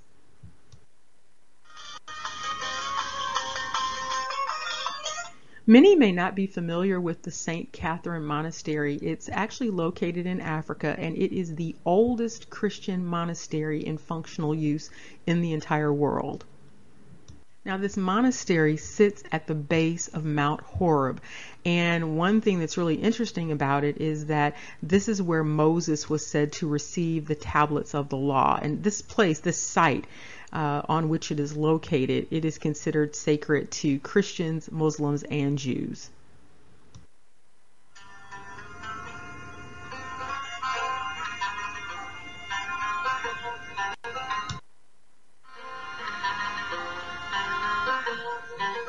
And here you can see East African clergy. One thing that happens when individuals think about Africa, they are often encouraged to only think about traditional African religions or to think about Islam in terms of Africa and what is uh, rooted in Africa. One thing that many individuals might not know is that monastic life was integral to early Christianity in Africa. And of course, we're talking about East Africa. And this spiritual life practice was instrumental in those adherents remaining focused on God and not being distracted by the many social and political cares of the world. And so you can see clerics here on the screen to get an idea of you know, what was going on spiritually in Africa in early times and what you have going on even now that many people around the world are not aware of. And here you have additional depictions of individuals understood in the East as Christians. It, what's interesting is the variation in terms of headdress. And you even see to the left an individual clergy who is wearing a fez. And again, this is East Africa, and so it's something that many people don't talk about or study when they are thinking about Christianity. And here you see additional East African individuals engaged in that monastic life.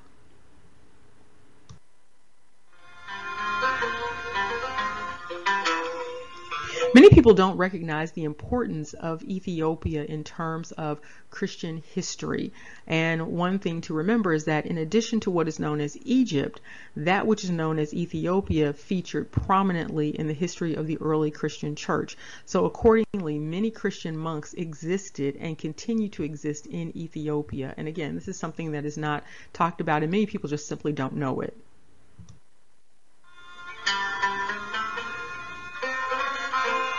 Part of the history of Christianity in East Africa involves a narrative whereby the Romans came into Ethiopia and demanded that the uh, clerics, the bishops, give up their scripture. They had what was considered the early scriptures, and they still do have them and uh, they were given a choice of persecution, uh, and many of them chose persecution over giving up the scriptures. They ha- again, these were original scriptures they had, and so they chose to run into the wilderness.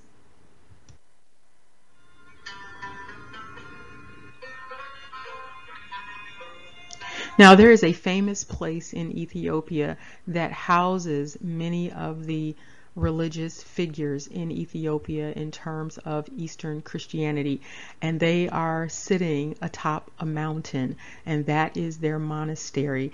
And you can only get up by rope, so it's not a place that you can just go to and visit if you would like to, and there are only men there also and they spend a significant amount of time in study and prayer. And you can see the little cubbies uh, inside of the uh, area there where the individuals actually can sit and study and read. Also noteworthy is that Ethiopia is home to the Ethiopian Orthodox Church, and it's one of the oldest Christian churches in the world.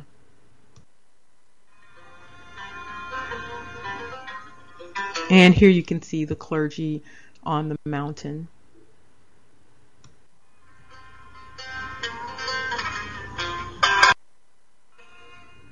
And here you can see a display of some of the readings that they have housed on the mountain.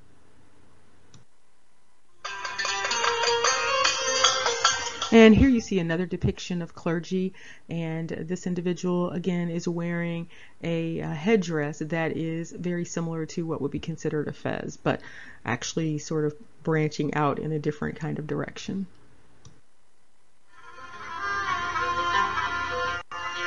And here you get to see also additional Christian clergy on top of the mountain in Ethiopia.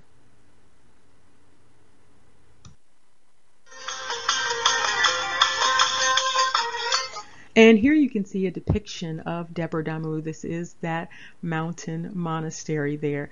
And this ancient monastery at Debre Damu, it remains the oldest Christian church standing in Ethiopia right now. And it sits on top of a very high plateau situated north of what is known as Axum. And Axum is located in the northern region of Ethiopia. And it was an ancient African kingdom that was known for extreme wealth and learning.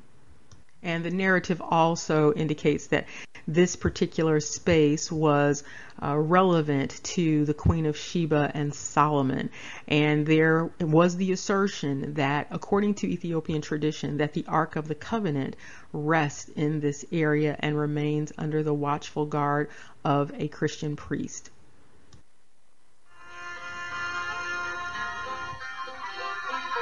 And here you get to see clergy on top of that plateau, and you get to see someone actually climbing up the plateau to gain entry into uh, the area there. It's very restricted, and you can only come up by this rope.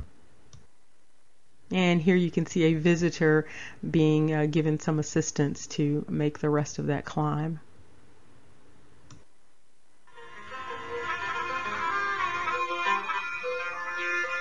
And here you can see clergy actually reading scripture at Debre Damu. Again, you can see it's large and this is very old. They have the old scriptures uh, there.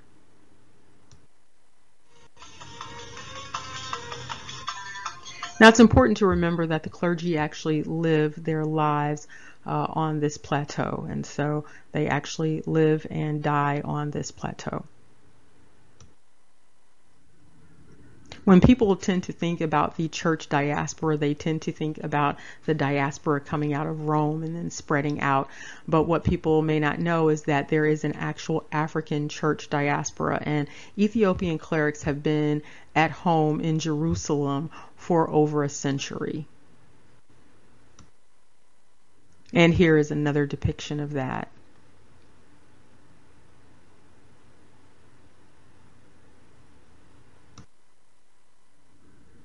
Another notation related to the Ethiopian Orthodox Church is that it has been the dominant spiritual force and political force in Ethiopia for the past 17 centuries.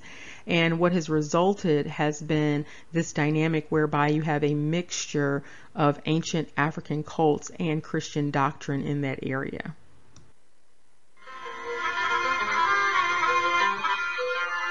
Now, there is often talk about having a pope from Africa, and what many don't realize is that there have already been three popes that came from Africa. So you have one in 189 through 198 AD, then one from 311 to 314 AD, and then another from 492 to 496 AD. And according to the USA Today, North Africa was considered the actual Bible belt of early Christianity, with Carthage being the buckle.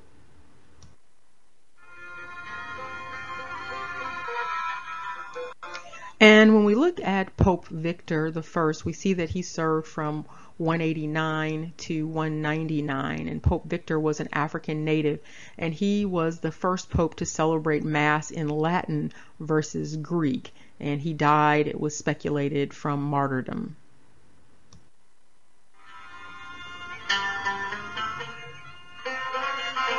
And here you can see Miltiades, and what you see down at the bottom, if you look closely, you see Afer. And remember, Afer is the name for Africa.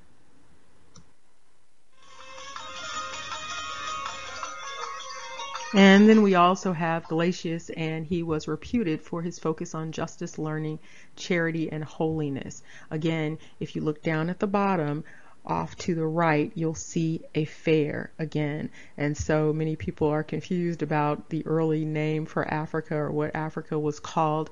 Uh, but this is also consistent with the communication that went to King Charles related to the early name of Africa being Afer, which means hidden, uh, concealed, cloaked.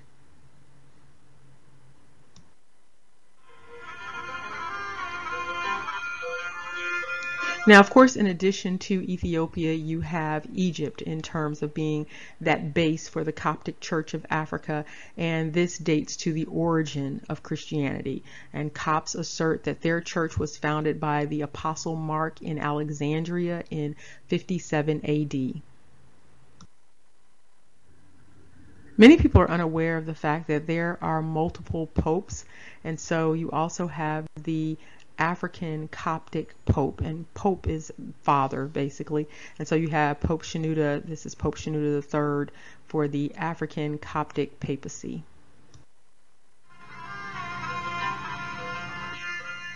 Now, what is interesting to note about Africa, both East and West, is this confederation of those individuals understood as operating under the Abrahamic faiths.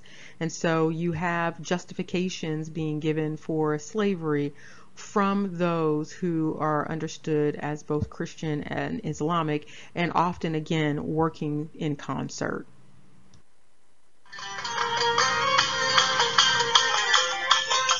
And here you can see another depiction of individuals understood as Islamic or Moors uh, involved in the slave trade in Africa. And the slave trade, many people don't understand this, but the uh, bulk of the slave trade was going on in Africa in the east and so there was a major point of departure from the east going further east and then going from the east to the west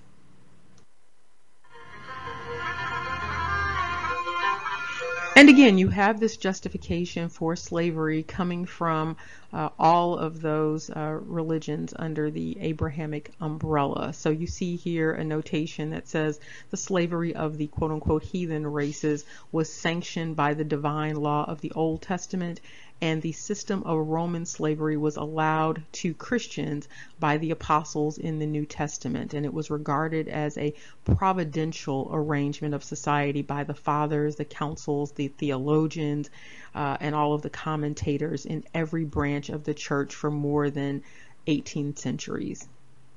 And so you can see here this justification for what individuals know is inherently wrong. They know that slavery is wrong, but they come up with a justification for it because it really ties into their own selfish need to do what they want to do versus what natural law dictates.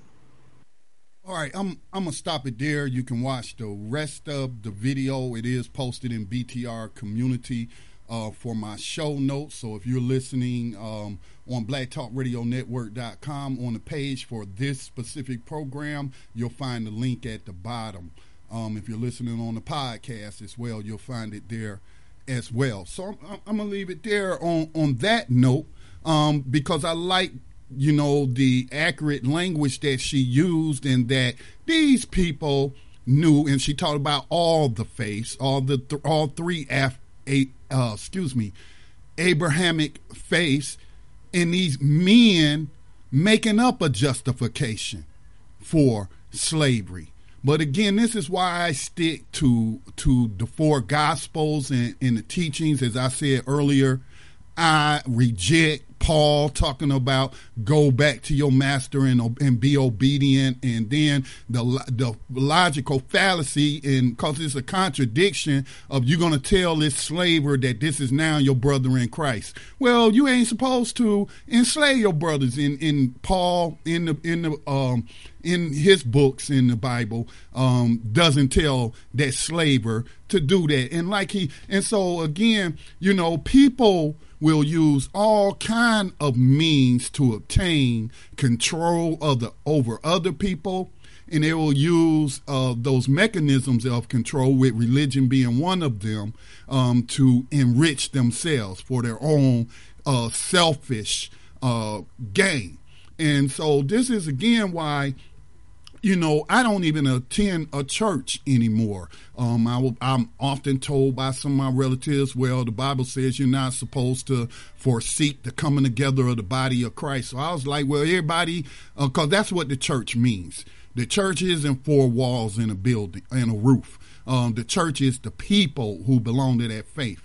And I tell them, well, I don't have to go to church because I am among a body of believers in my own household. So, and, and we have church every day in our interactions with with each other. I'm not going to say, you know, we sit up here and study together uh, like that, even though my sister was just in there uh, studying with my nephews and what have you. But um, again, this is a lack of understanding. This is a lack of, of information. Um, and this is just a lack of desire for people um, to engage in, in scholarship. Um, so again, just cause I put on a lab coat don't make me a doctor. Um, just cause I put on a, a, a, baseball uniform don't make me a baseball player. Okay, and and so we have to understand that the nature of man is evil, and evil people will use whatever means um, that they can to gain uh, power over other people. Now, um, speaking to as she was talking about mostly Catholicism um, I don't even think she touches on Protest, uh, uh, Protestantism, but um, one of the reasons uh, also I reject Catholicism is because I can have access to God by uh, and pray to God myself, and I don't need no priest to be no intermediary. That's what Jesus was for. That's what Jesus is for. Um, to advocate to God the Father and say what I may not be saying properly in terms of my prayers um, to the Father and relate that to Him. I don't believe that I need to go to a priest and confess to a man. I don't have to confess to no man. I, I confess to I, I, confess my sins and ask for forgiveness directly um, to uh, uh, the Father, uh, God, not a man. Okay. Um, so again, you know, we use these logical fallacies. We we use people who say that they're Christian, and they may um, actually, you know, believe that they're practicing Christianity, but then, um, you know, um, I will find that many, not many of them, but some of the things that they're doing don't line up with, with the Bible. For example, I cannot stand prosperity preaching. I uh, actually wrote a wrote a short. I wouldn't call it a book, but a pamphlet, and I was writing it for my mother actually.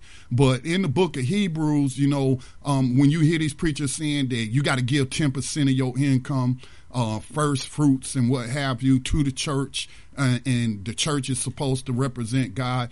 And that was abolished. That was abolished. That came from when the priests had to make sacrifices animal sacrifices for people sin. That's all they did. And they didn't have time to farm themselves or engage in any other. So you're supposed to take 10% of your harvest and give it to the church so the priests can eat and feed their families. That's what, what that was for. But then when the priesthood was abolished and, and, and what have you, there was no, then that law was abolished as well of having to give uh, 10%. Now, I do believe if you belong to any organization, if if you're using the facilities, if you're using the infrastructure, um, if you're getting something out of it, you should support it um, financially.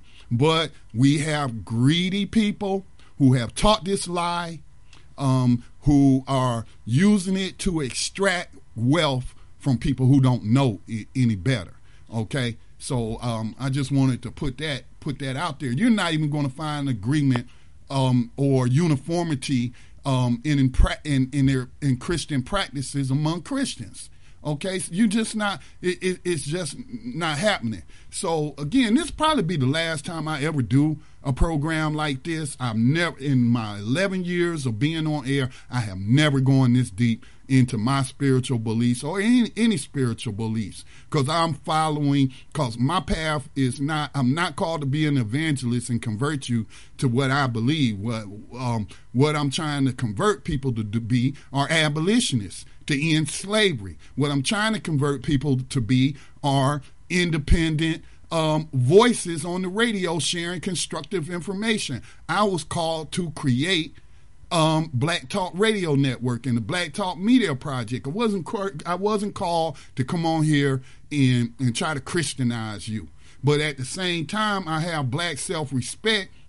And I have respect for uh, my fellow brothers and sisters that I'm not going to allow people to come on here and disrespect Christians, disrespect uh, uh, people who practice Islam, disrespect. It's not necessary. It has nothing to do with our, our liberation. Now, of course, in my individual quest for liberation, I do uh, incorporate uh, my my religion, just like, for example, you know, soldiers going into war during the Civil War, black soldiers going into war and praying for they went into battle and, and what have you, and, and praying for victory and, and all of that. But that has nothing to do with the mission of Black Talk Radio Network. The mission of Black Talk Radio Network is to unify black people, give them correct information, give them the means to um, of mass communication so that we can organize against our oppressor.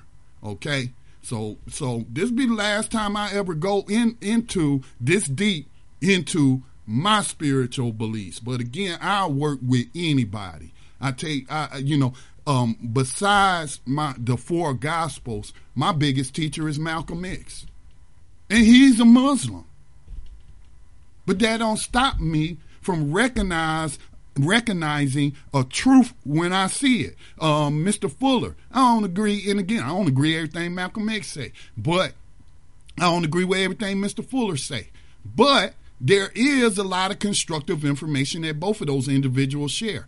Um, Mr. Fuller does it in a non-religious fashion, even though, as I pointed out to others, you know, his his ten basic stops that victims of racism should practice in speech or action are some of the principles that I find in the Bible, like stop killing, stop robbing, stop stealing, stop being, you know, discourteous, which is another way of saying, you know, looking to offend people, being rude to people, stop name calling. You're not supposed to engage um, in, in those sort of things. Not if you're trying to live at peace with people. It, not if you say you love someone, um, as we say, oh, I love my people, then why you attacking attacking them like that then? Because they don't share the same spiritual aspect.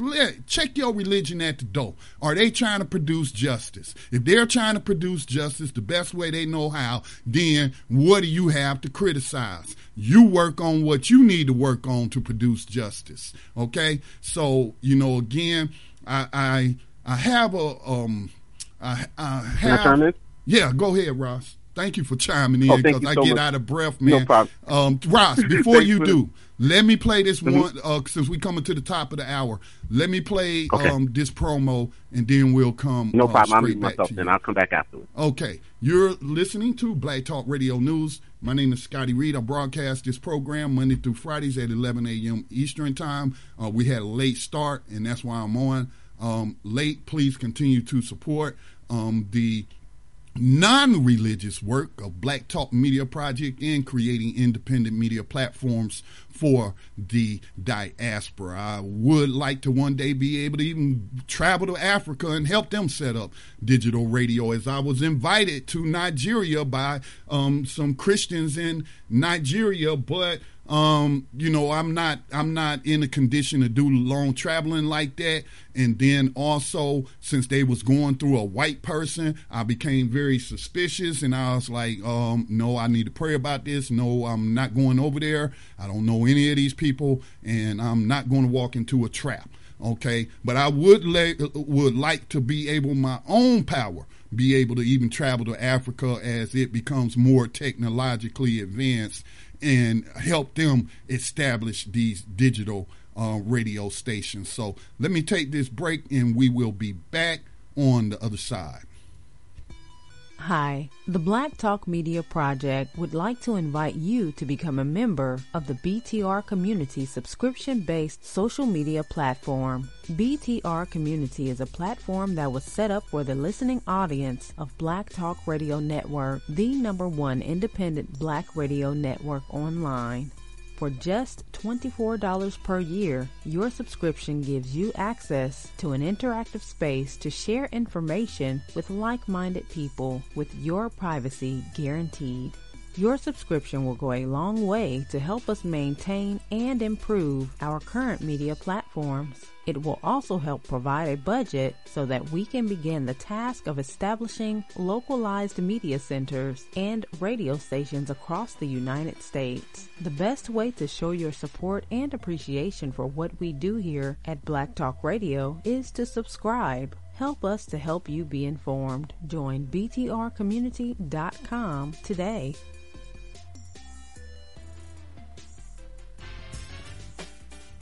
No, it really isn't because see, people are thinking in terms of, well, they want to brag about being black, which means that they are implying that there's something incorrect about being white, even though these are the creations of the Creator.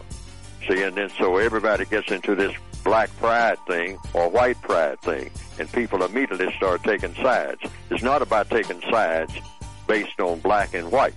It's about taking sides based on justice and non-justice. Well, that's what you're really aiming for. Being black doesn't mean anything if you don't believe in justice. And being white doesn't mean anything if you don't believe in justice, except you mean in you believe in non-justice. And that doesn't make any difference what shade you are, or how tall you are, or who your cousin was, or anything like that, or what so-called nationality you have. Like a lot of people say that they take pride in being an Englishman, or take pride in being a Frenchman, or take pride in being Afrocentric. Well, you're not supposed to be proud of any of those things if you don't believe in justice, because these words mean nothing. No nationality means anything, and and waving a flag if you don't believe in not mistreating people. You've got to believe in not mistreating people and you got to believe in helping people that need help the most. Otherwise, you don't even have any business breathing. And that was uh, Mr. Fuller talking about producing justice. And one thing before I go go to Ross, why it's still on my mind, another logical fallacy I heard somebody recently say, and cause since I brought up Nigeria and my invitation to Nigeria is that uh, those Nigerian Christians got this giant statue, the largest statue in the world of white Jesus and what have you. Okay, um, I get the criticism. Um, that even goes against what Dr. Uh, Tracy was just talking about. If you go to Ethiopia and you look at their paintings and stuff of Jesus, eh, uh, uh, he's black. He's black. And so people tend to make those pictures or paintings or whatever uh, reflect themselves. Okay? Um, to me, and I'm not bashing anyone or, or whatever. You got to work out your own salvation. You got to work these things out in your mind. But you know what? We don't have no pictures of Jesus in our house. Um, we don't have any little statues of whatnot. You know why?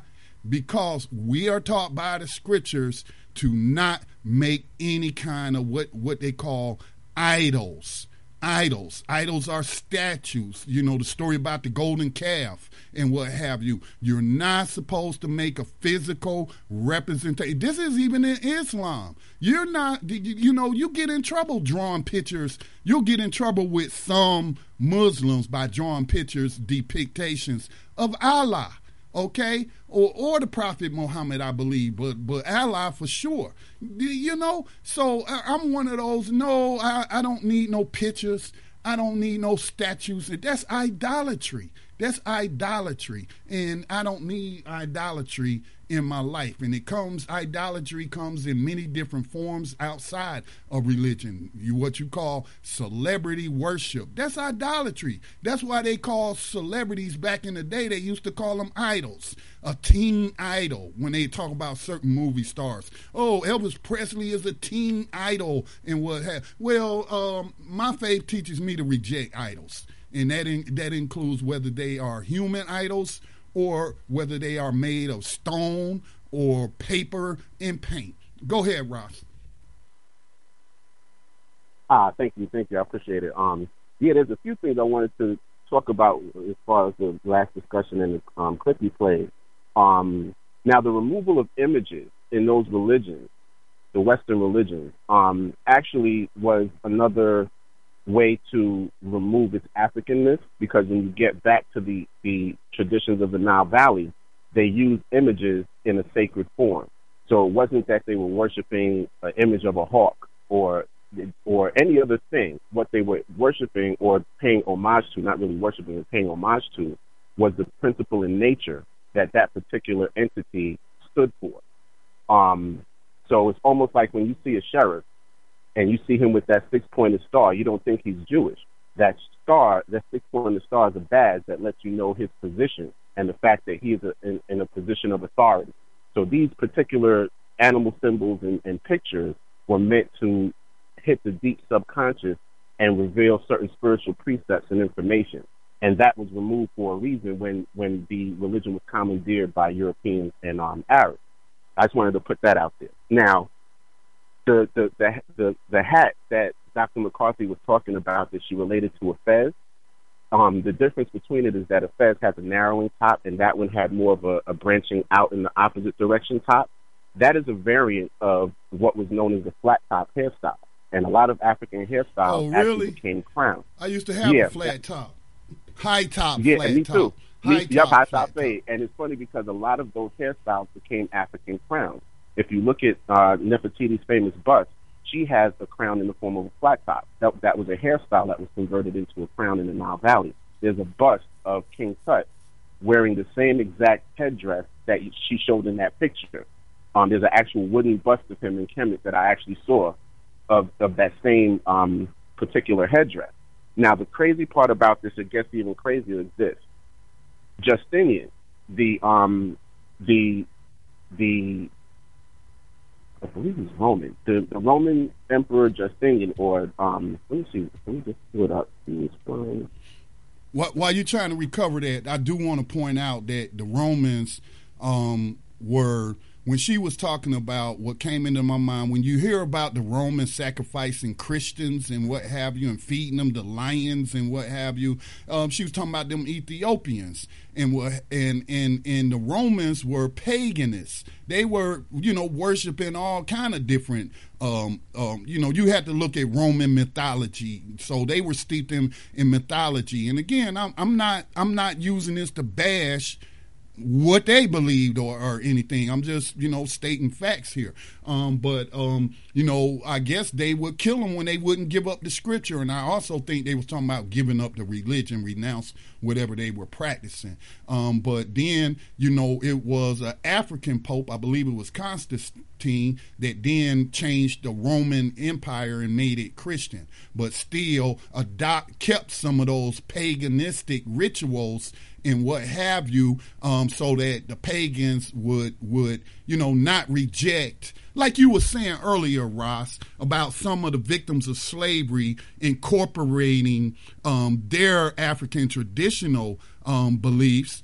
Um, and incorporating it into this European form of Christianity that they if they were being, you know, mistaught and it was being used as a tool of oppression. Again, all the Christians in the United States were not trying to practice slavery, were not trying to practice racism, and actually made up the core of the um, abolitionist movement. But that just came came to my mind, you know, how uh, in Roman Catholicism it still has some of those paganistic rituals, and that's so that they could more easily adopt these people in, into the into um, the Christianity that they was practicing, which you know again is not the same one I practice. Go ahead, Ross. Did you recover your thought? Yes, he, yes, I did. He was a Byzantine emperor, Justinian the First. He during during at 537 A.D. was when he ordered the last uh, Kemetic Nile Valley, original Nile Valley indigenous religious temple to be closed because that old system was in competition with early Christianity. So, in order for Christianity to have a, a more dominant foothold in Africa and the Mediterranean basin in general, they had to close down the last temple. He was the one who ordered that, and that that is the official, considered the official death of the Kemetic tradition. Now, when the Coptic Church was created, they continued to use the ancient Egyptian language, what they would call uh, Meduneter. They just um, converted it to a liturgical form. So when you go to the Coptic Church, they speak in a variant of the original Medu language, but only in the church. And outside of the church, they speak Arabic. Now, um, so so Justinian was the emperor after Constantine who really solidified Christianity's hold on the African com- continent in its commandeered and manipulated form. Um, also, uh, the the tithe. Now, the modern era of tithing, after the Bible had uh, pretty much forbid it, was King Leopold. A if lot of people letter, don't believe that, though. A lot of Christians, my mom don't believe that. She doesn't believe that, and that's not a common belief here. And because again, the purpose of the program is Afro Christophobia in the United States. Um, you know, among this right. uh, the diaspora. But again, that's my that's what how I interpret um, Hebrews chapter seven is that um, the priesthood, which was the reason for the tithing, so that they could, you know, uh, have sustenance since all day long and all night into the night. They making blood sacrifices for the people's sin. Um, that was the reason. But then Jesus came, and that was the ended that priesthood. So if it ended the priesthood, it also did away with that law. And you know, I can't recall what I had wrote back down, but I tried to talk to my mom about that. I'm saying, Mom, you ain't got you you can still donate money to the different ministries that you support, that you, you know, believe from your research is doing work good work with your money, but don't believe that you have to do it, you know, ten percent you know, you give whatever is put on your heart to give, but that law's been done away with. You don't have to tithe. These prosperity preachers talking about, you know, you robbing God. That's a lie. And, and, I tried to show her in, in the book of Hebrews, but hey, Ross, I couldn't get through to her. But you know, hey, would, it's, it's, it's, still her. It, it's oh, her money to do with whatever she want to do. I shared the truth with her, and she rejected that. So, hey, I'm not going to allow, allow, it to cause any further, or not that we had any division. We had a disagreement over tithing, but that's not going to cause any kind of uh, animosity or anonymity between me and my mother. I just leave it alone. Absolutely. And what I would say is just show her King Leopold's letter because he actually says, you know, take the African donations that you, you know, make them provide um, to build thriving business centers so there's the origin of taking these quote unquote ties and basically using them as theft tools to create, you know, European facilities and buildings and thriving business centers is how he described it in his letter to his missionaries. So that modern concept of tithing was a tool of theft that was facilitated by King Leopold and other people who were basically robbing Africa. and you can read that. That's one of the most profound letters in the history of humanity, I think.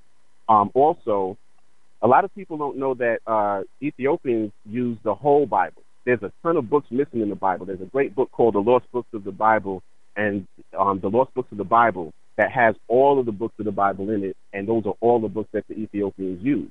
A lot of people don't know that Mary herself was born of an Immaculate Conception. When you go and read that book, The Lost Books of the Bible, it has something called the Proto Evangelion of um, Adam and Eve, which tells the story of what happened to Adam and Eve when they were kicked out of the Garden of Eden and they went into the cave.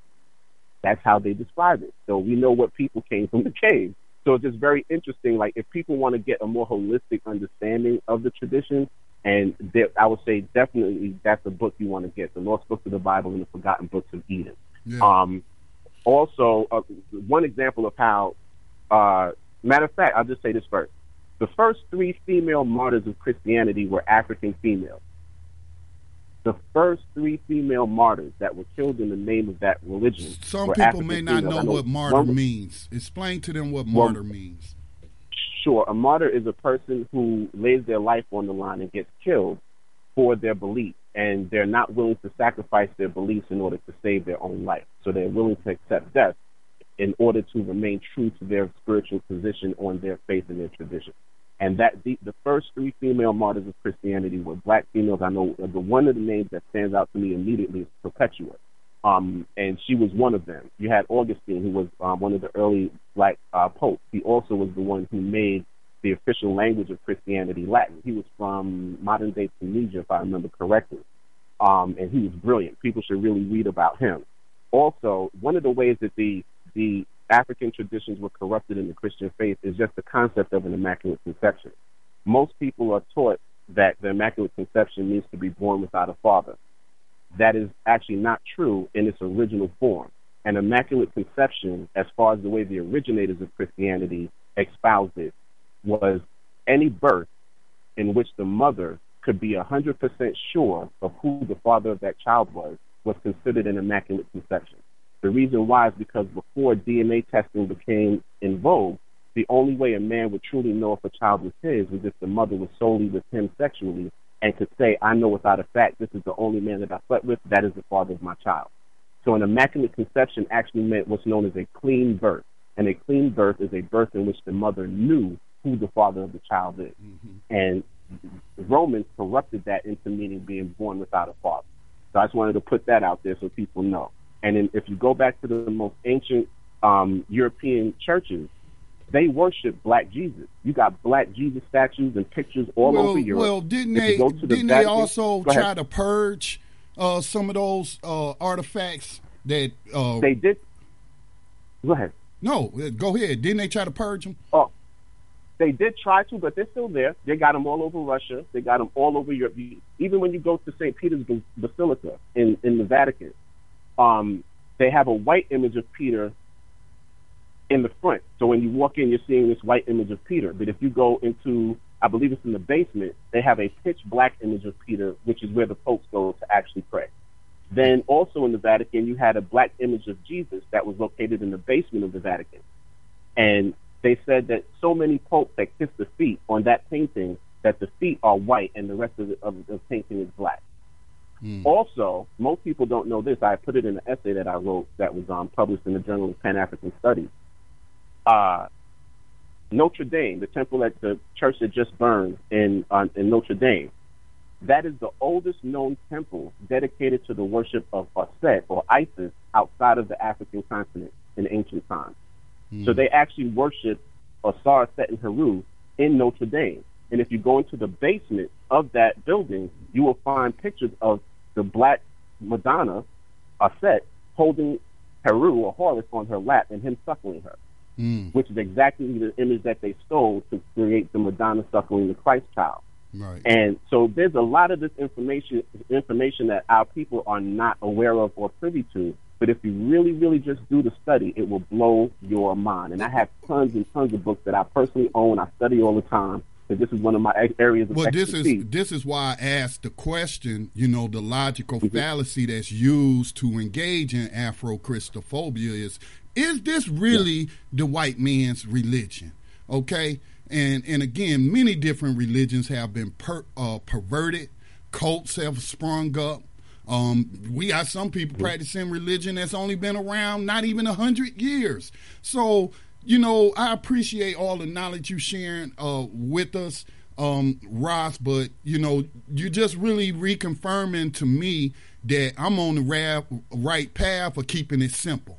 You know, you, you I want I wanted to do that. Yeah, you you you know. Yeah, I'm not saying I, no. I'm not saying you're doing anything incorrect, but I'm saying all of this all of this different stuff all of this different variations all even the perversions and and and all of that is is why I don't debate religion with people man. I don't debate religion with people. I agree. You know I, I, be like look my faith rests on the fact that that I accept Jesus as my as as my savior or the payment for my sin. Um I, I really believe that.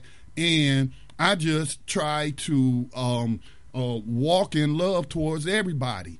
But that doesn't mean that I'm going to accept mistreatment. Okay, so you know this notion that that Christians are supposed to be nonviolent. Um, you know, uh, w- when Jesus is supposed to come back in the Bible, he's coming back uh, with an army to kill people. You know what I'm saying? To Matter kill fact, people. I saw a documentary about early Christianity. Yeah, and, and my wife also, saw it with me, and also, they were being persecuted in the Middle East. Yeah. And there was a, a, a, a church that the Christians had set up, like a military fortress that was invaded. I forget what group of people were trying to kill these Christians. But and they literally had holes in the ceiling for the Christians to push spears through, and they were spearing the soldiers that were coming to kill them. So Christians were, were not playing back then. So let me- let me- let me like, share oh, this with weren't you. Playing. I said they weren't playing. Let me Go share this with you. I, I changed my mom's opinion on that by sharing scripture with her, and and it wasn't me who convinced her; it was another black uh, pastor. And when it talked about when uh, uh, Jesus was being seized in the garden after he had prayed, seized by the Romans, and one of the one of his disciples cut the ear, pulled his sword out. See, they were carrying swords. Pulled his sword out and cut the ear off of that Roman soldier. And Jesus told told him the time. I'm paraphrasing. The time is not now. The time is not now for the sword because I got to go through this to be the final payment for sin for mankind. But he- Jesus also told them when you go out there in the field, sell your cloak, sell whatever you have. If you ain't got no sword, get a sword. And so now my mom is not opposed to us owning weapons and what have you because of that. You know, because because of that. So so this thing about us being passive, um, I'm just gonna speak here in the United States. We never been passive. Don't mistake Dr. King's tactic because he knew we weren't organized and we weren't uh, fully armed to be able to take on a substantial military force, one of the most powerful military forces, and so that's why he didn't want to engage in um, um, uh, violence. That's why he didn't endorse um, violence because he knew they'd be slaughtered. You know, uh, it would be a great slaughter. Um, but that is that is not um, something in Christianity. Some people will tell you that, but that's not something I believe. So again, what again? All, we're still talking about beliefs, right? We're still anytime you're talking about spiritual or religious thing, you're talking about a belief. We're not talking about facts. Okay. I Um, wanted to speak on that briefly. yeah, we're talking about religious beliefs. And so Right. it's illogical for me to debate beliefs. I believe what I believe, you believe what you believe in terms of spirituality. Um, This is what it is. I started off. I was born into a Christian family. and I was thinking a about you, Ross. Go ahead and share what you going to share because I was thinking yeah, about you. I was you. born into a Christian family um, from Trinidad and Tobago. I eventually graduated to the Rastafarian tradition via a cousin of mine that I used to spend major time with when I would go to Trinidad. He started teaching me how to actually better understand who we were in the Bible, and it just blew my mind and opened me up. After that, I graduated to the to the Kemetic tradition, which I've been practicing for like 23, 24 years. And one thing that I understand, just based on our ancestors' understanding of the of the deity, is that you are never supposed to try and force another person to adopt your belief. Everyone's relationship with their deity is personal, right. and no one else can tell another person how and through which medium or vehicle they have their relationship with their own creator. That is right. for I agree with you that as a personal person, I'm not supposed to call you and tell you, well, you need to drop Christianity, become, you know, get on this African traditional stuff or become Kemetic. No. If that's the way the Creator resonates with you, then you gravitate towards it. If you ask me, then I'll be able to help you with that. But, you know, other than that, we should be able to just respect each other. And that's the way the ancestors saw it. That's the way it's supposed to be. That's even know, in and- African, tra- some African traditional religions. Is remember I said that um, I focus on just uh, treating my neighbor as I would myself. simple. I came across an African tradition religion. I don't recall the name of it, um, but it was saying living in peace with your neighbors. You can't absolutely. you can't live in peace with your neighbors if you trying to trying to uh, have sex with your neighbor's wife or you trying to steal from your neighbor. So I mean, there are universal principles throughout all religions. Where we get into trouble is it's like what you said is when we try to force other people um, to believe what we believe. I'm like, wait a minute. Um, nowhere in the Bible, nowhere in the four Gospels do I see Jesus telling people to force people to become. Right. Either they accept it or they don't. And they ain't no, I ain't supposed to be trying to cut your head off uh, because you won't convert to Christianity or convert. That's man. Yeah, you know, man did that. it's all. it- Man it- in I believe in freedom of will. If God gave us free will, a lot of people say God, the Creator gave us free will. Then we had to respect the free will of other people. Then you know. without question. And and yes, and the last thing before I mute myself, I just wanted to toss this out there in regards to Buddhism. Buddhism was, and, and you can read this in um, Civilization or Barbarism, I believe is the text by Shikanta Jope. He talks about um, the fact that the priest who started Buddhism, Siddhartha, was actually a Kemetic priest that left the Nile Valley during the invasion of the Cambyses. And him and a handful of Kemetic priests went east. And from those handful of priests spawned what we know as modern Buddhism. And that Buddhism was actually an offshoot of the spiritual practice relating to the deity in Kemet known as Set. hmm So he was that that tradition. Hey man, ain't, ain't, it funny though. Ross? Even if you're talking about DNA genetics, whether you're talking about Mm-hmm. most of the major religions, all roads lead to Africa, man. without question, without question. That's that's what I've come to find out. And that, like when I was younger and more confused, I was very similar to the people I described when you first started and you described. E- Especially because I would get into these um, debates and battles with people on the internet about the historicity of religion. And they were so disrespectful that I started to become the same way Be because they were so wrong and I was so angry. Yeah, And- that's natural. Right. And as I got older, yeah, and I just got older. I talked to my wife, especially when I started to lecture and, and, and, and write and really get immersed in helping educate our people. You know, she made it clear. She's like, you can't uh, uh, bash people's religion and then expect them to listen to what you have to say. You have to respect them and come at them in a specific, respectful, um, and understanding manner Dialogue. and then you can get them to understand what you're talking about. It's not about converting them, it's just about giving them the truth. But no one's going to want to hear the truth if you're disrespecting everything that they stand for. Right. And when, she, when my wife told me that, I said, everything you said makes sense. And I ceased and desisted all of that. All arguing online stopped, all of that stopped. You And know what speaks to focus- that, Ross? And I posted this scripture in my program description and in my thread. Two Timothy, uh, second book, Yes. uh, verses twenty-three to twenty-four. Don't have anything to do with foolish and stupid arguments because you know they produce Exactly. quarrels. Okay. Exact, and that's what I stopped doing. I don't fight nobody. If you, you know, as soon as this stuff starts to get go left, I immediately just pull back and say, you know, we can agree to disagree and just end it right there. I Hey don't even- I Ross, that's something I, I, I'm telling you, man. That's something I'm still working on, bro. Because like you said, hard. Especially when people- sometimes, some boy, they get so you mad. crazy.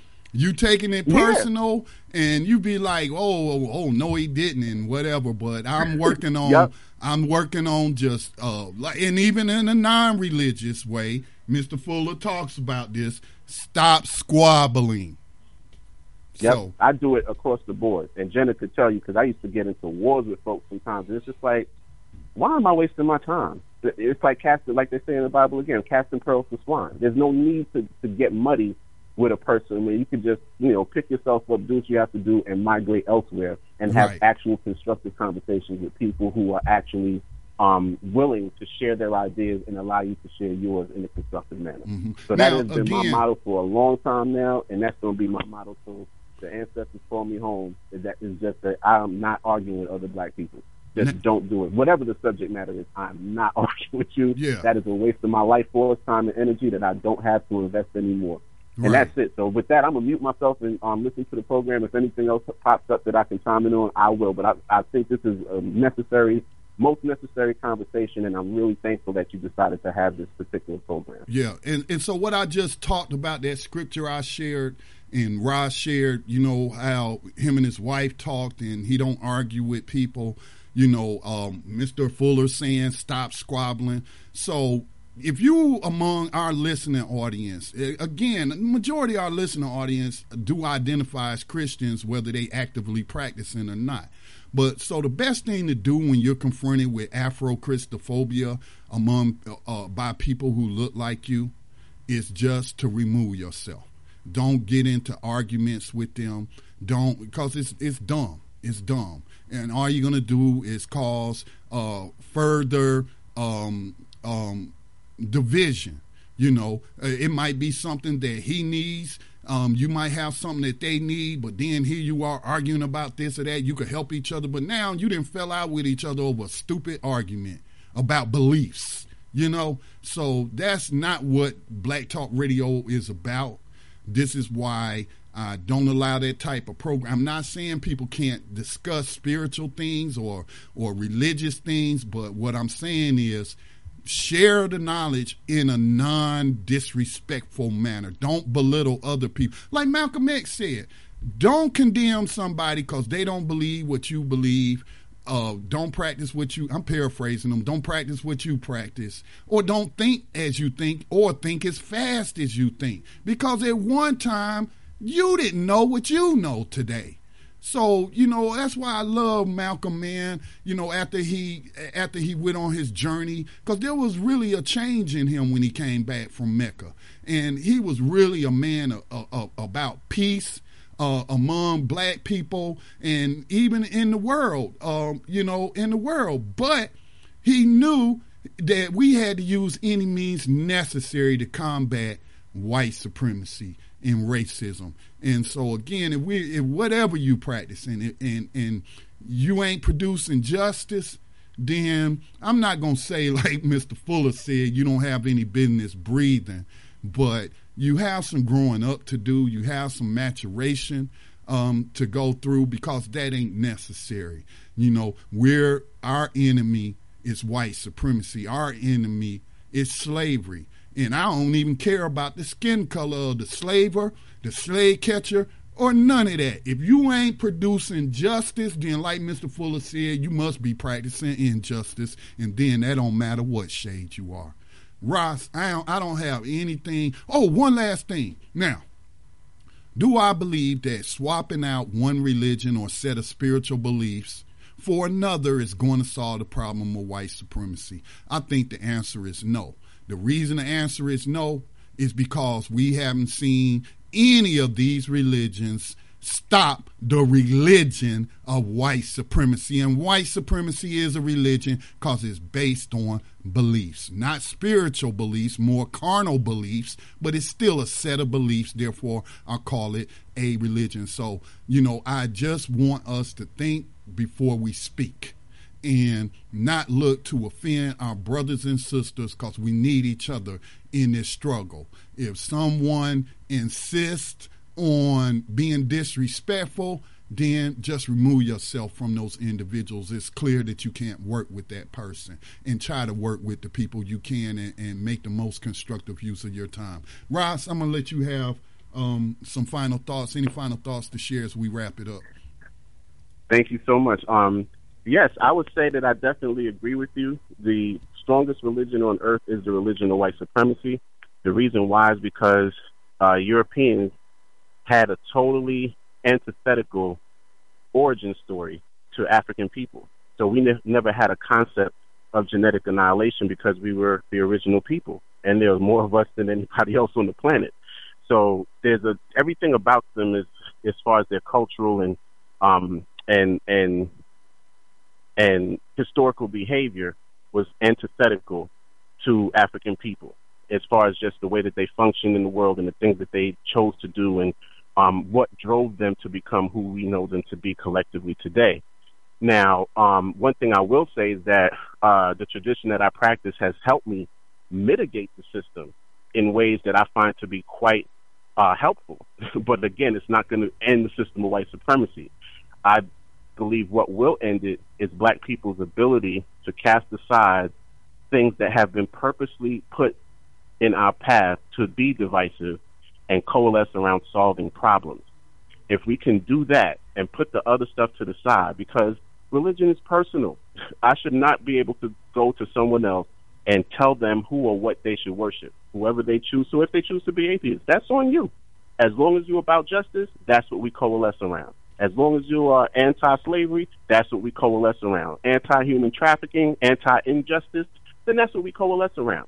And then once we get to that place of justice, then if we don't see eye to eye on things like religion, then that's fine.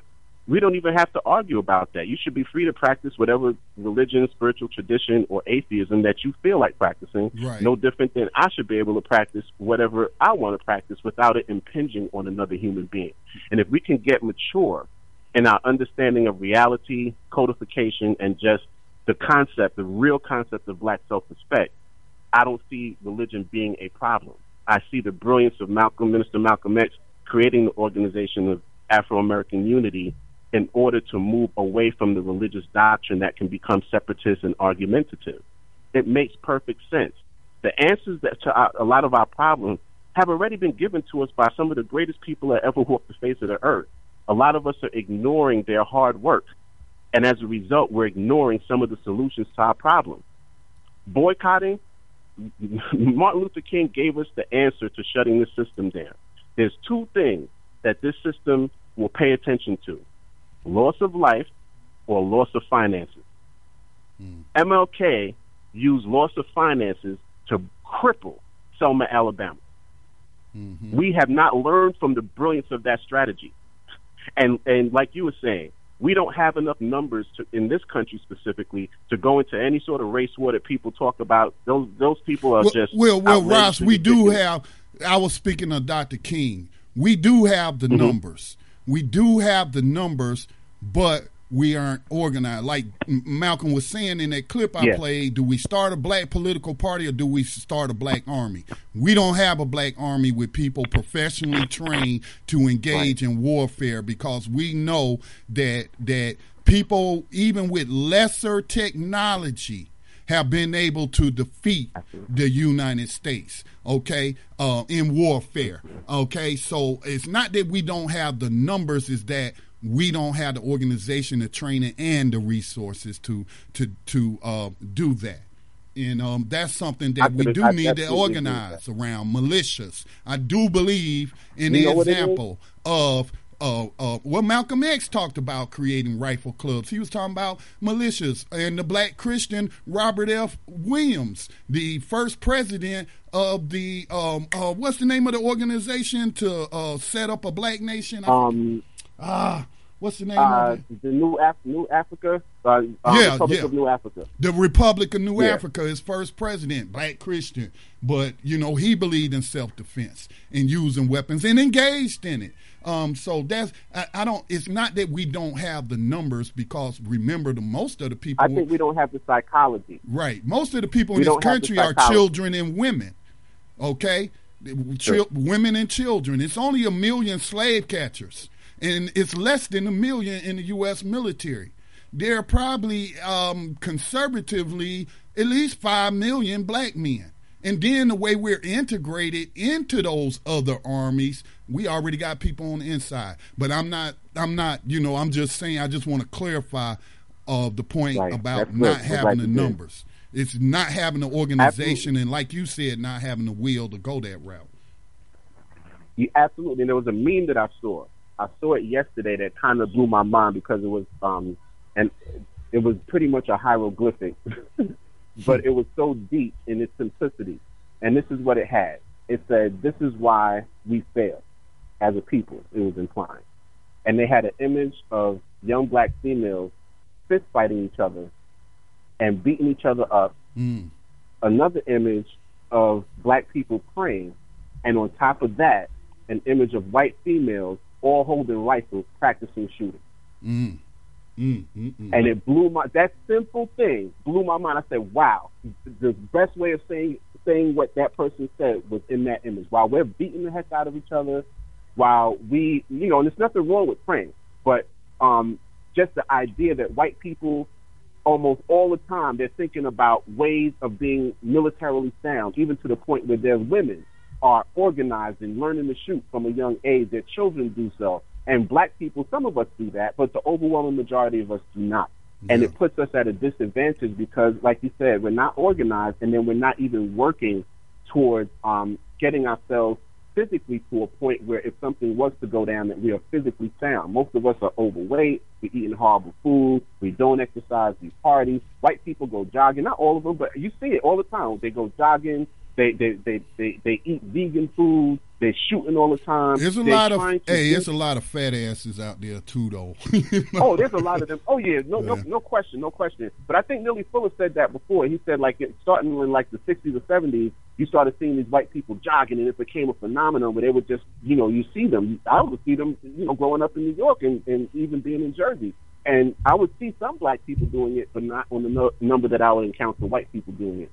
And it just would help us if we were able to look at things as realistically on the ground as possible, and then think, wh- what can we do collectively to mm-hmm. come together in order to thwart the machinations of those that are dominating?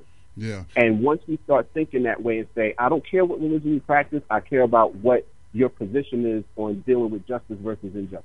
And once we're on the same page with that, then that's all we need to focus on. If during that t- process we happen to talk about religion and you tell me something about your religion and it resonates with me, then I'll ask for further information and possibly join your religion. If not, then you you you, you don't even have to join it, but Obviously. just just adopt that practice, whatever that specific Right. practice is. You know, you, uh, absolutely. But uh, I got to get ready to get out of here, Ross. Um, No problem, man. Let me mute myself. I'm sorry, but again, thank you for a dynamic show. Um, I appreciate this conversation. I think it was absolutely necessary. I think you should pin it. I think you should pin it on BTR community, and I think it should be there just for people to get that holistic understanding of this is the way we should be dealing with each other in regards to anything dealing with religion. And we need to be just respectful and actually just historically accurate and accurate in our presentation of dis- in discussions about anything to do with religiosity. That, just do your homework in a thorough fashion mm-hmm. and respect people. The same way you want to be respected for whatever you practice or choose not to practice, other people want the same respect. And if you can do that, we can get past the BS and actually solve problems. That should be the main. Our religion should be the religion of solving problems. I'll end it there. Thanks, my brother. One love. All right. And and on that I was going to say, yeah, it ain't nothing wrong with prayer, but pray for the answers to solve the problems.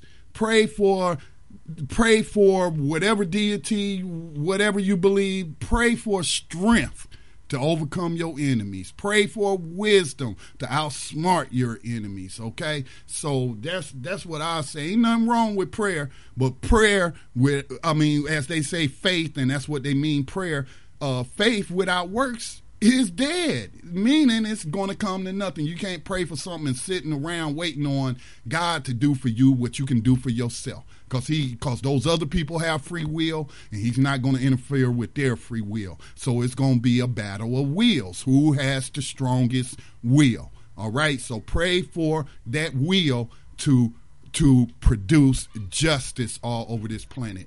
Thank you all for tuning in. Thank you, Ross, for uh, contributing to this conversation. This will probably be the last time I, I get deep off into a discussion about spiritual beliefs in religions.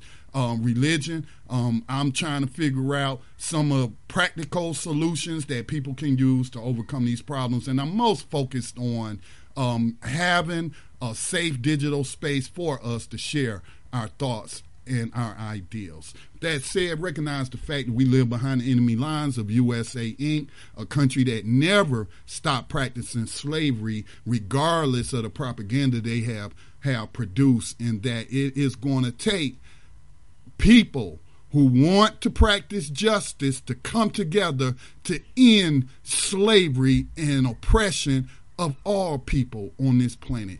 Peace and blessings to all. Be safe.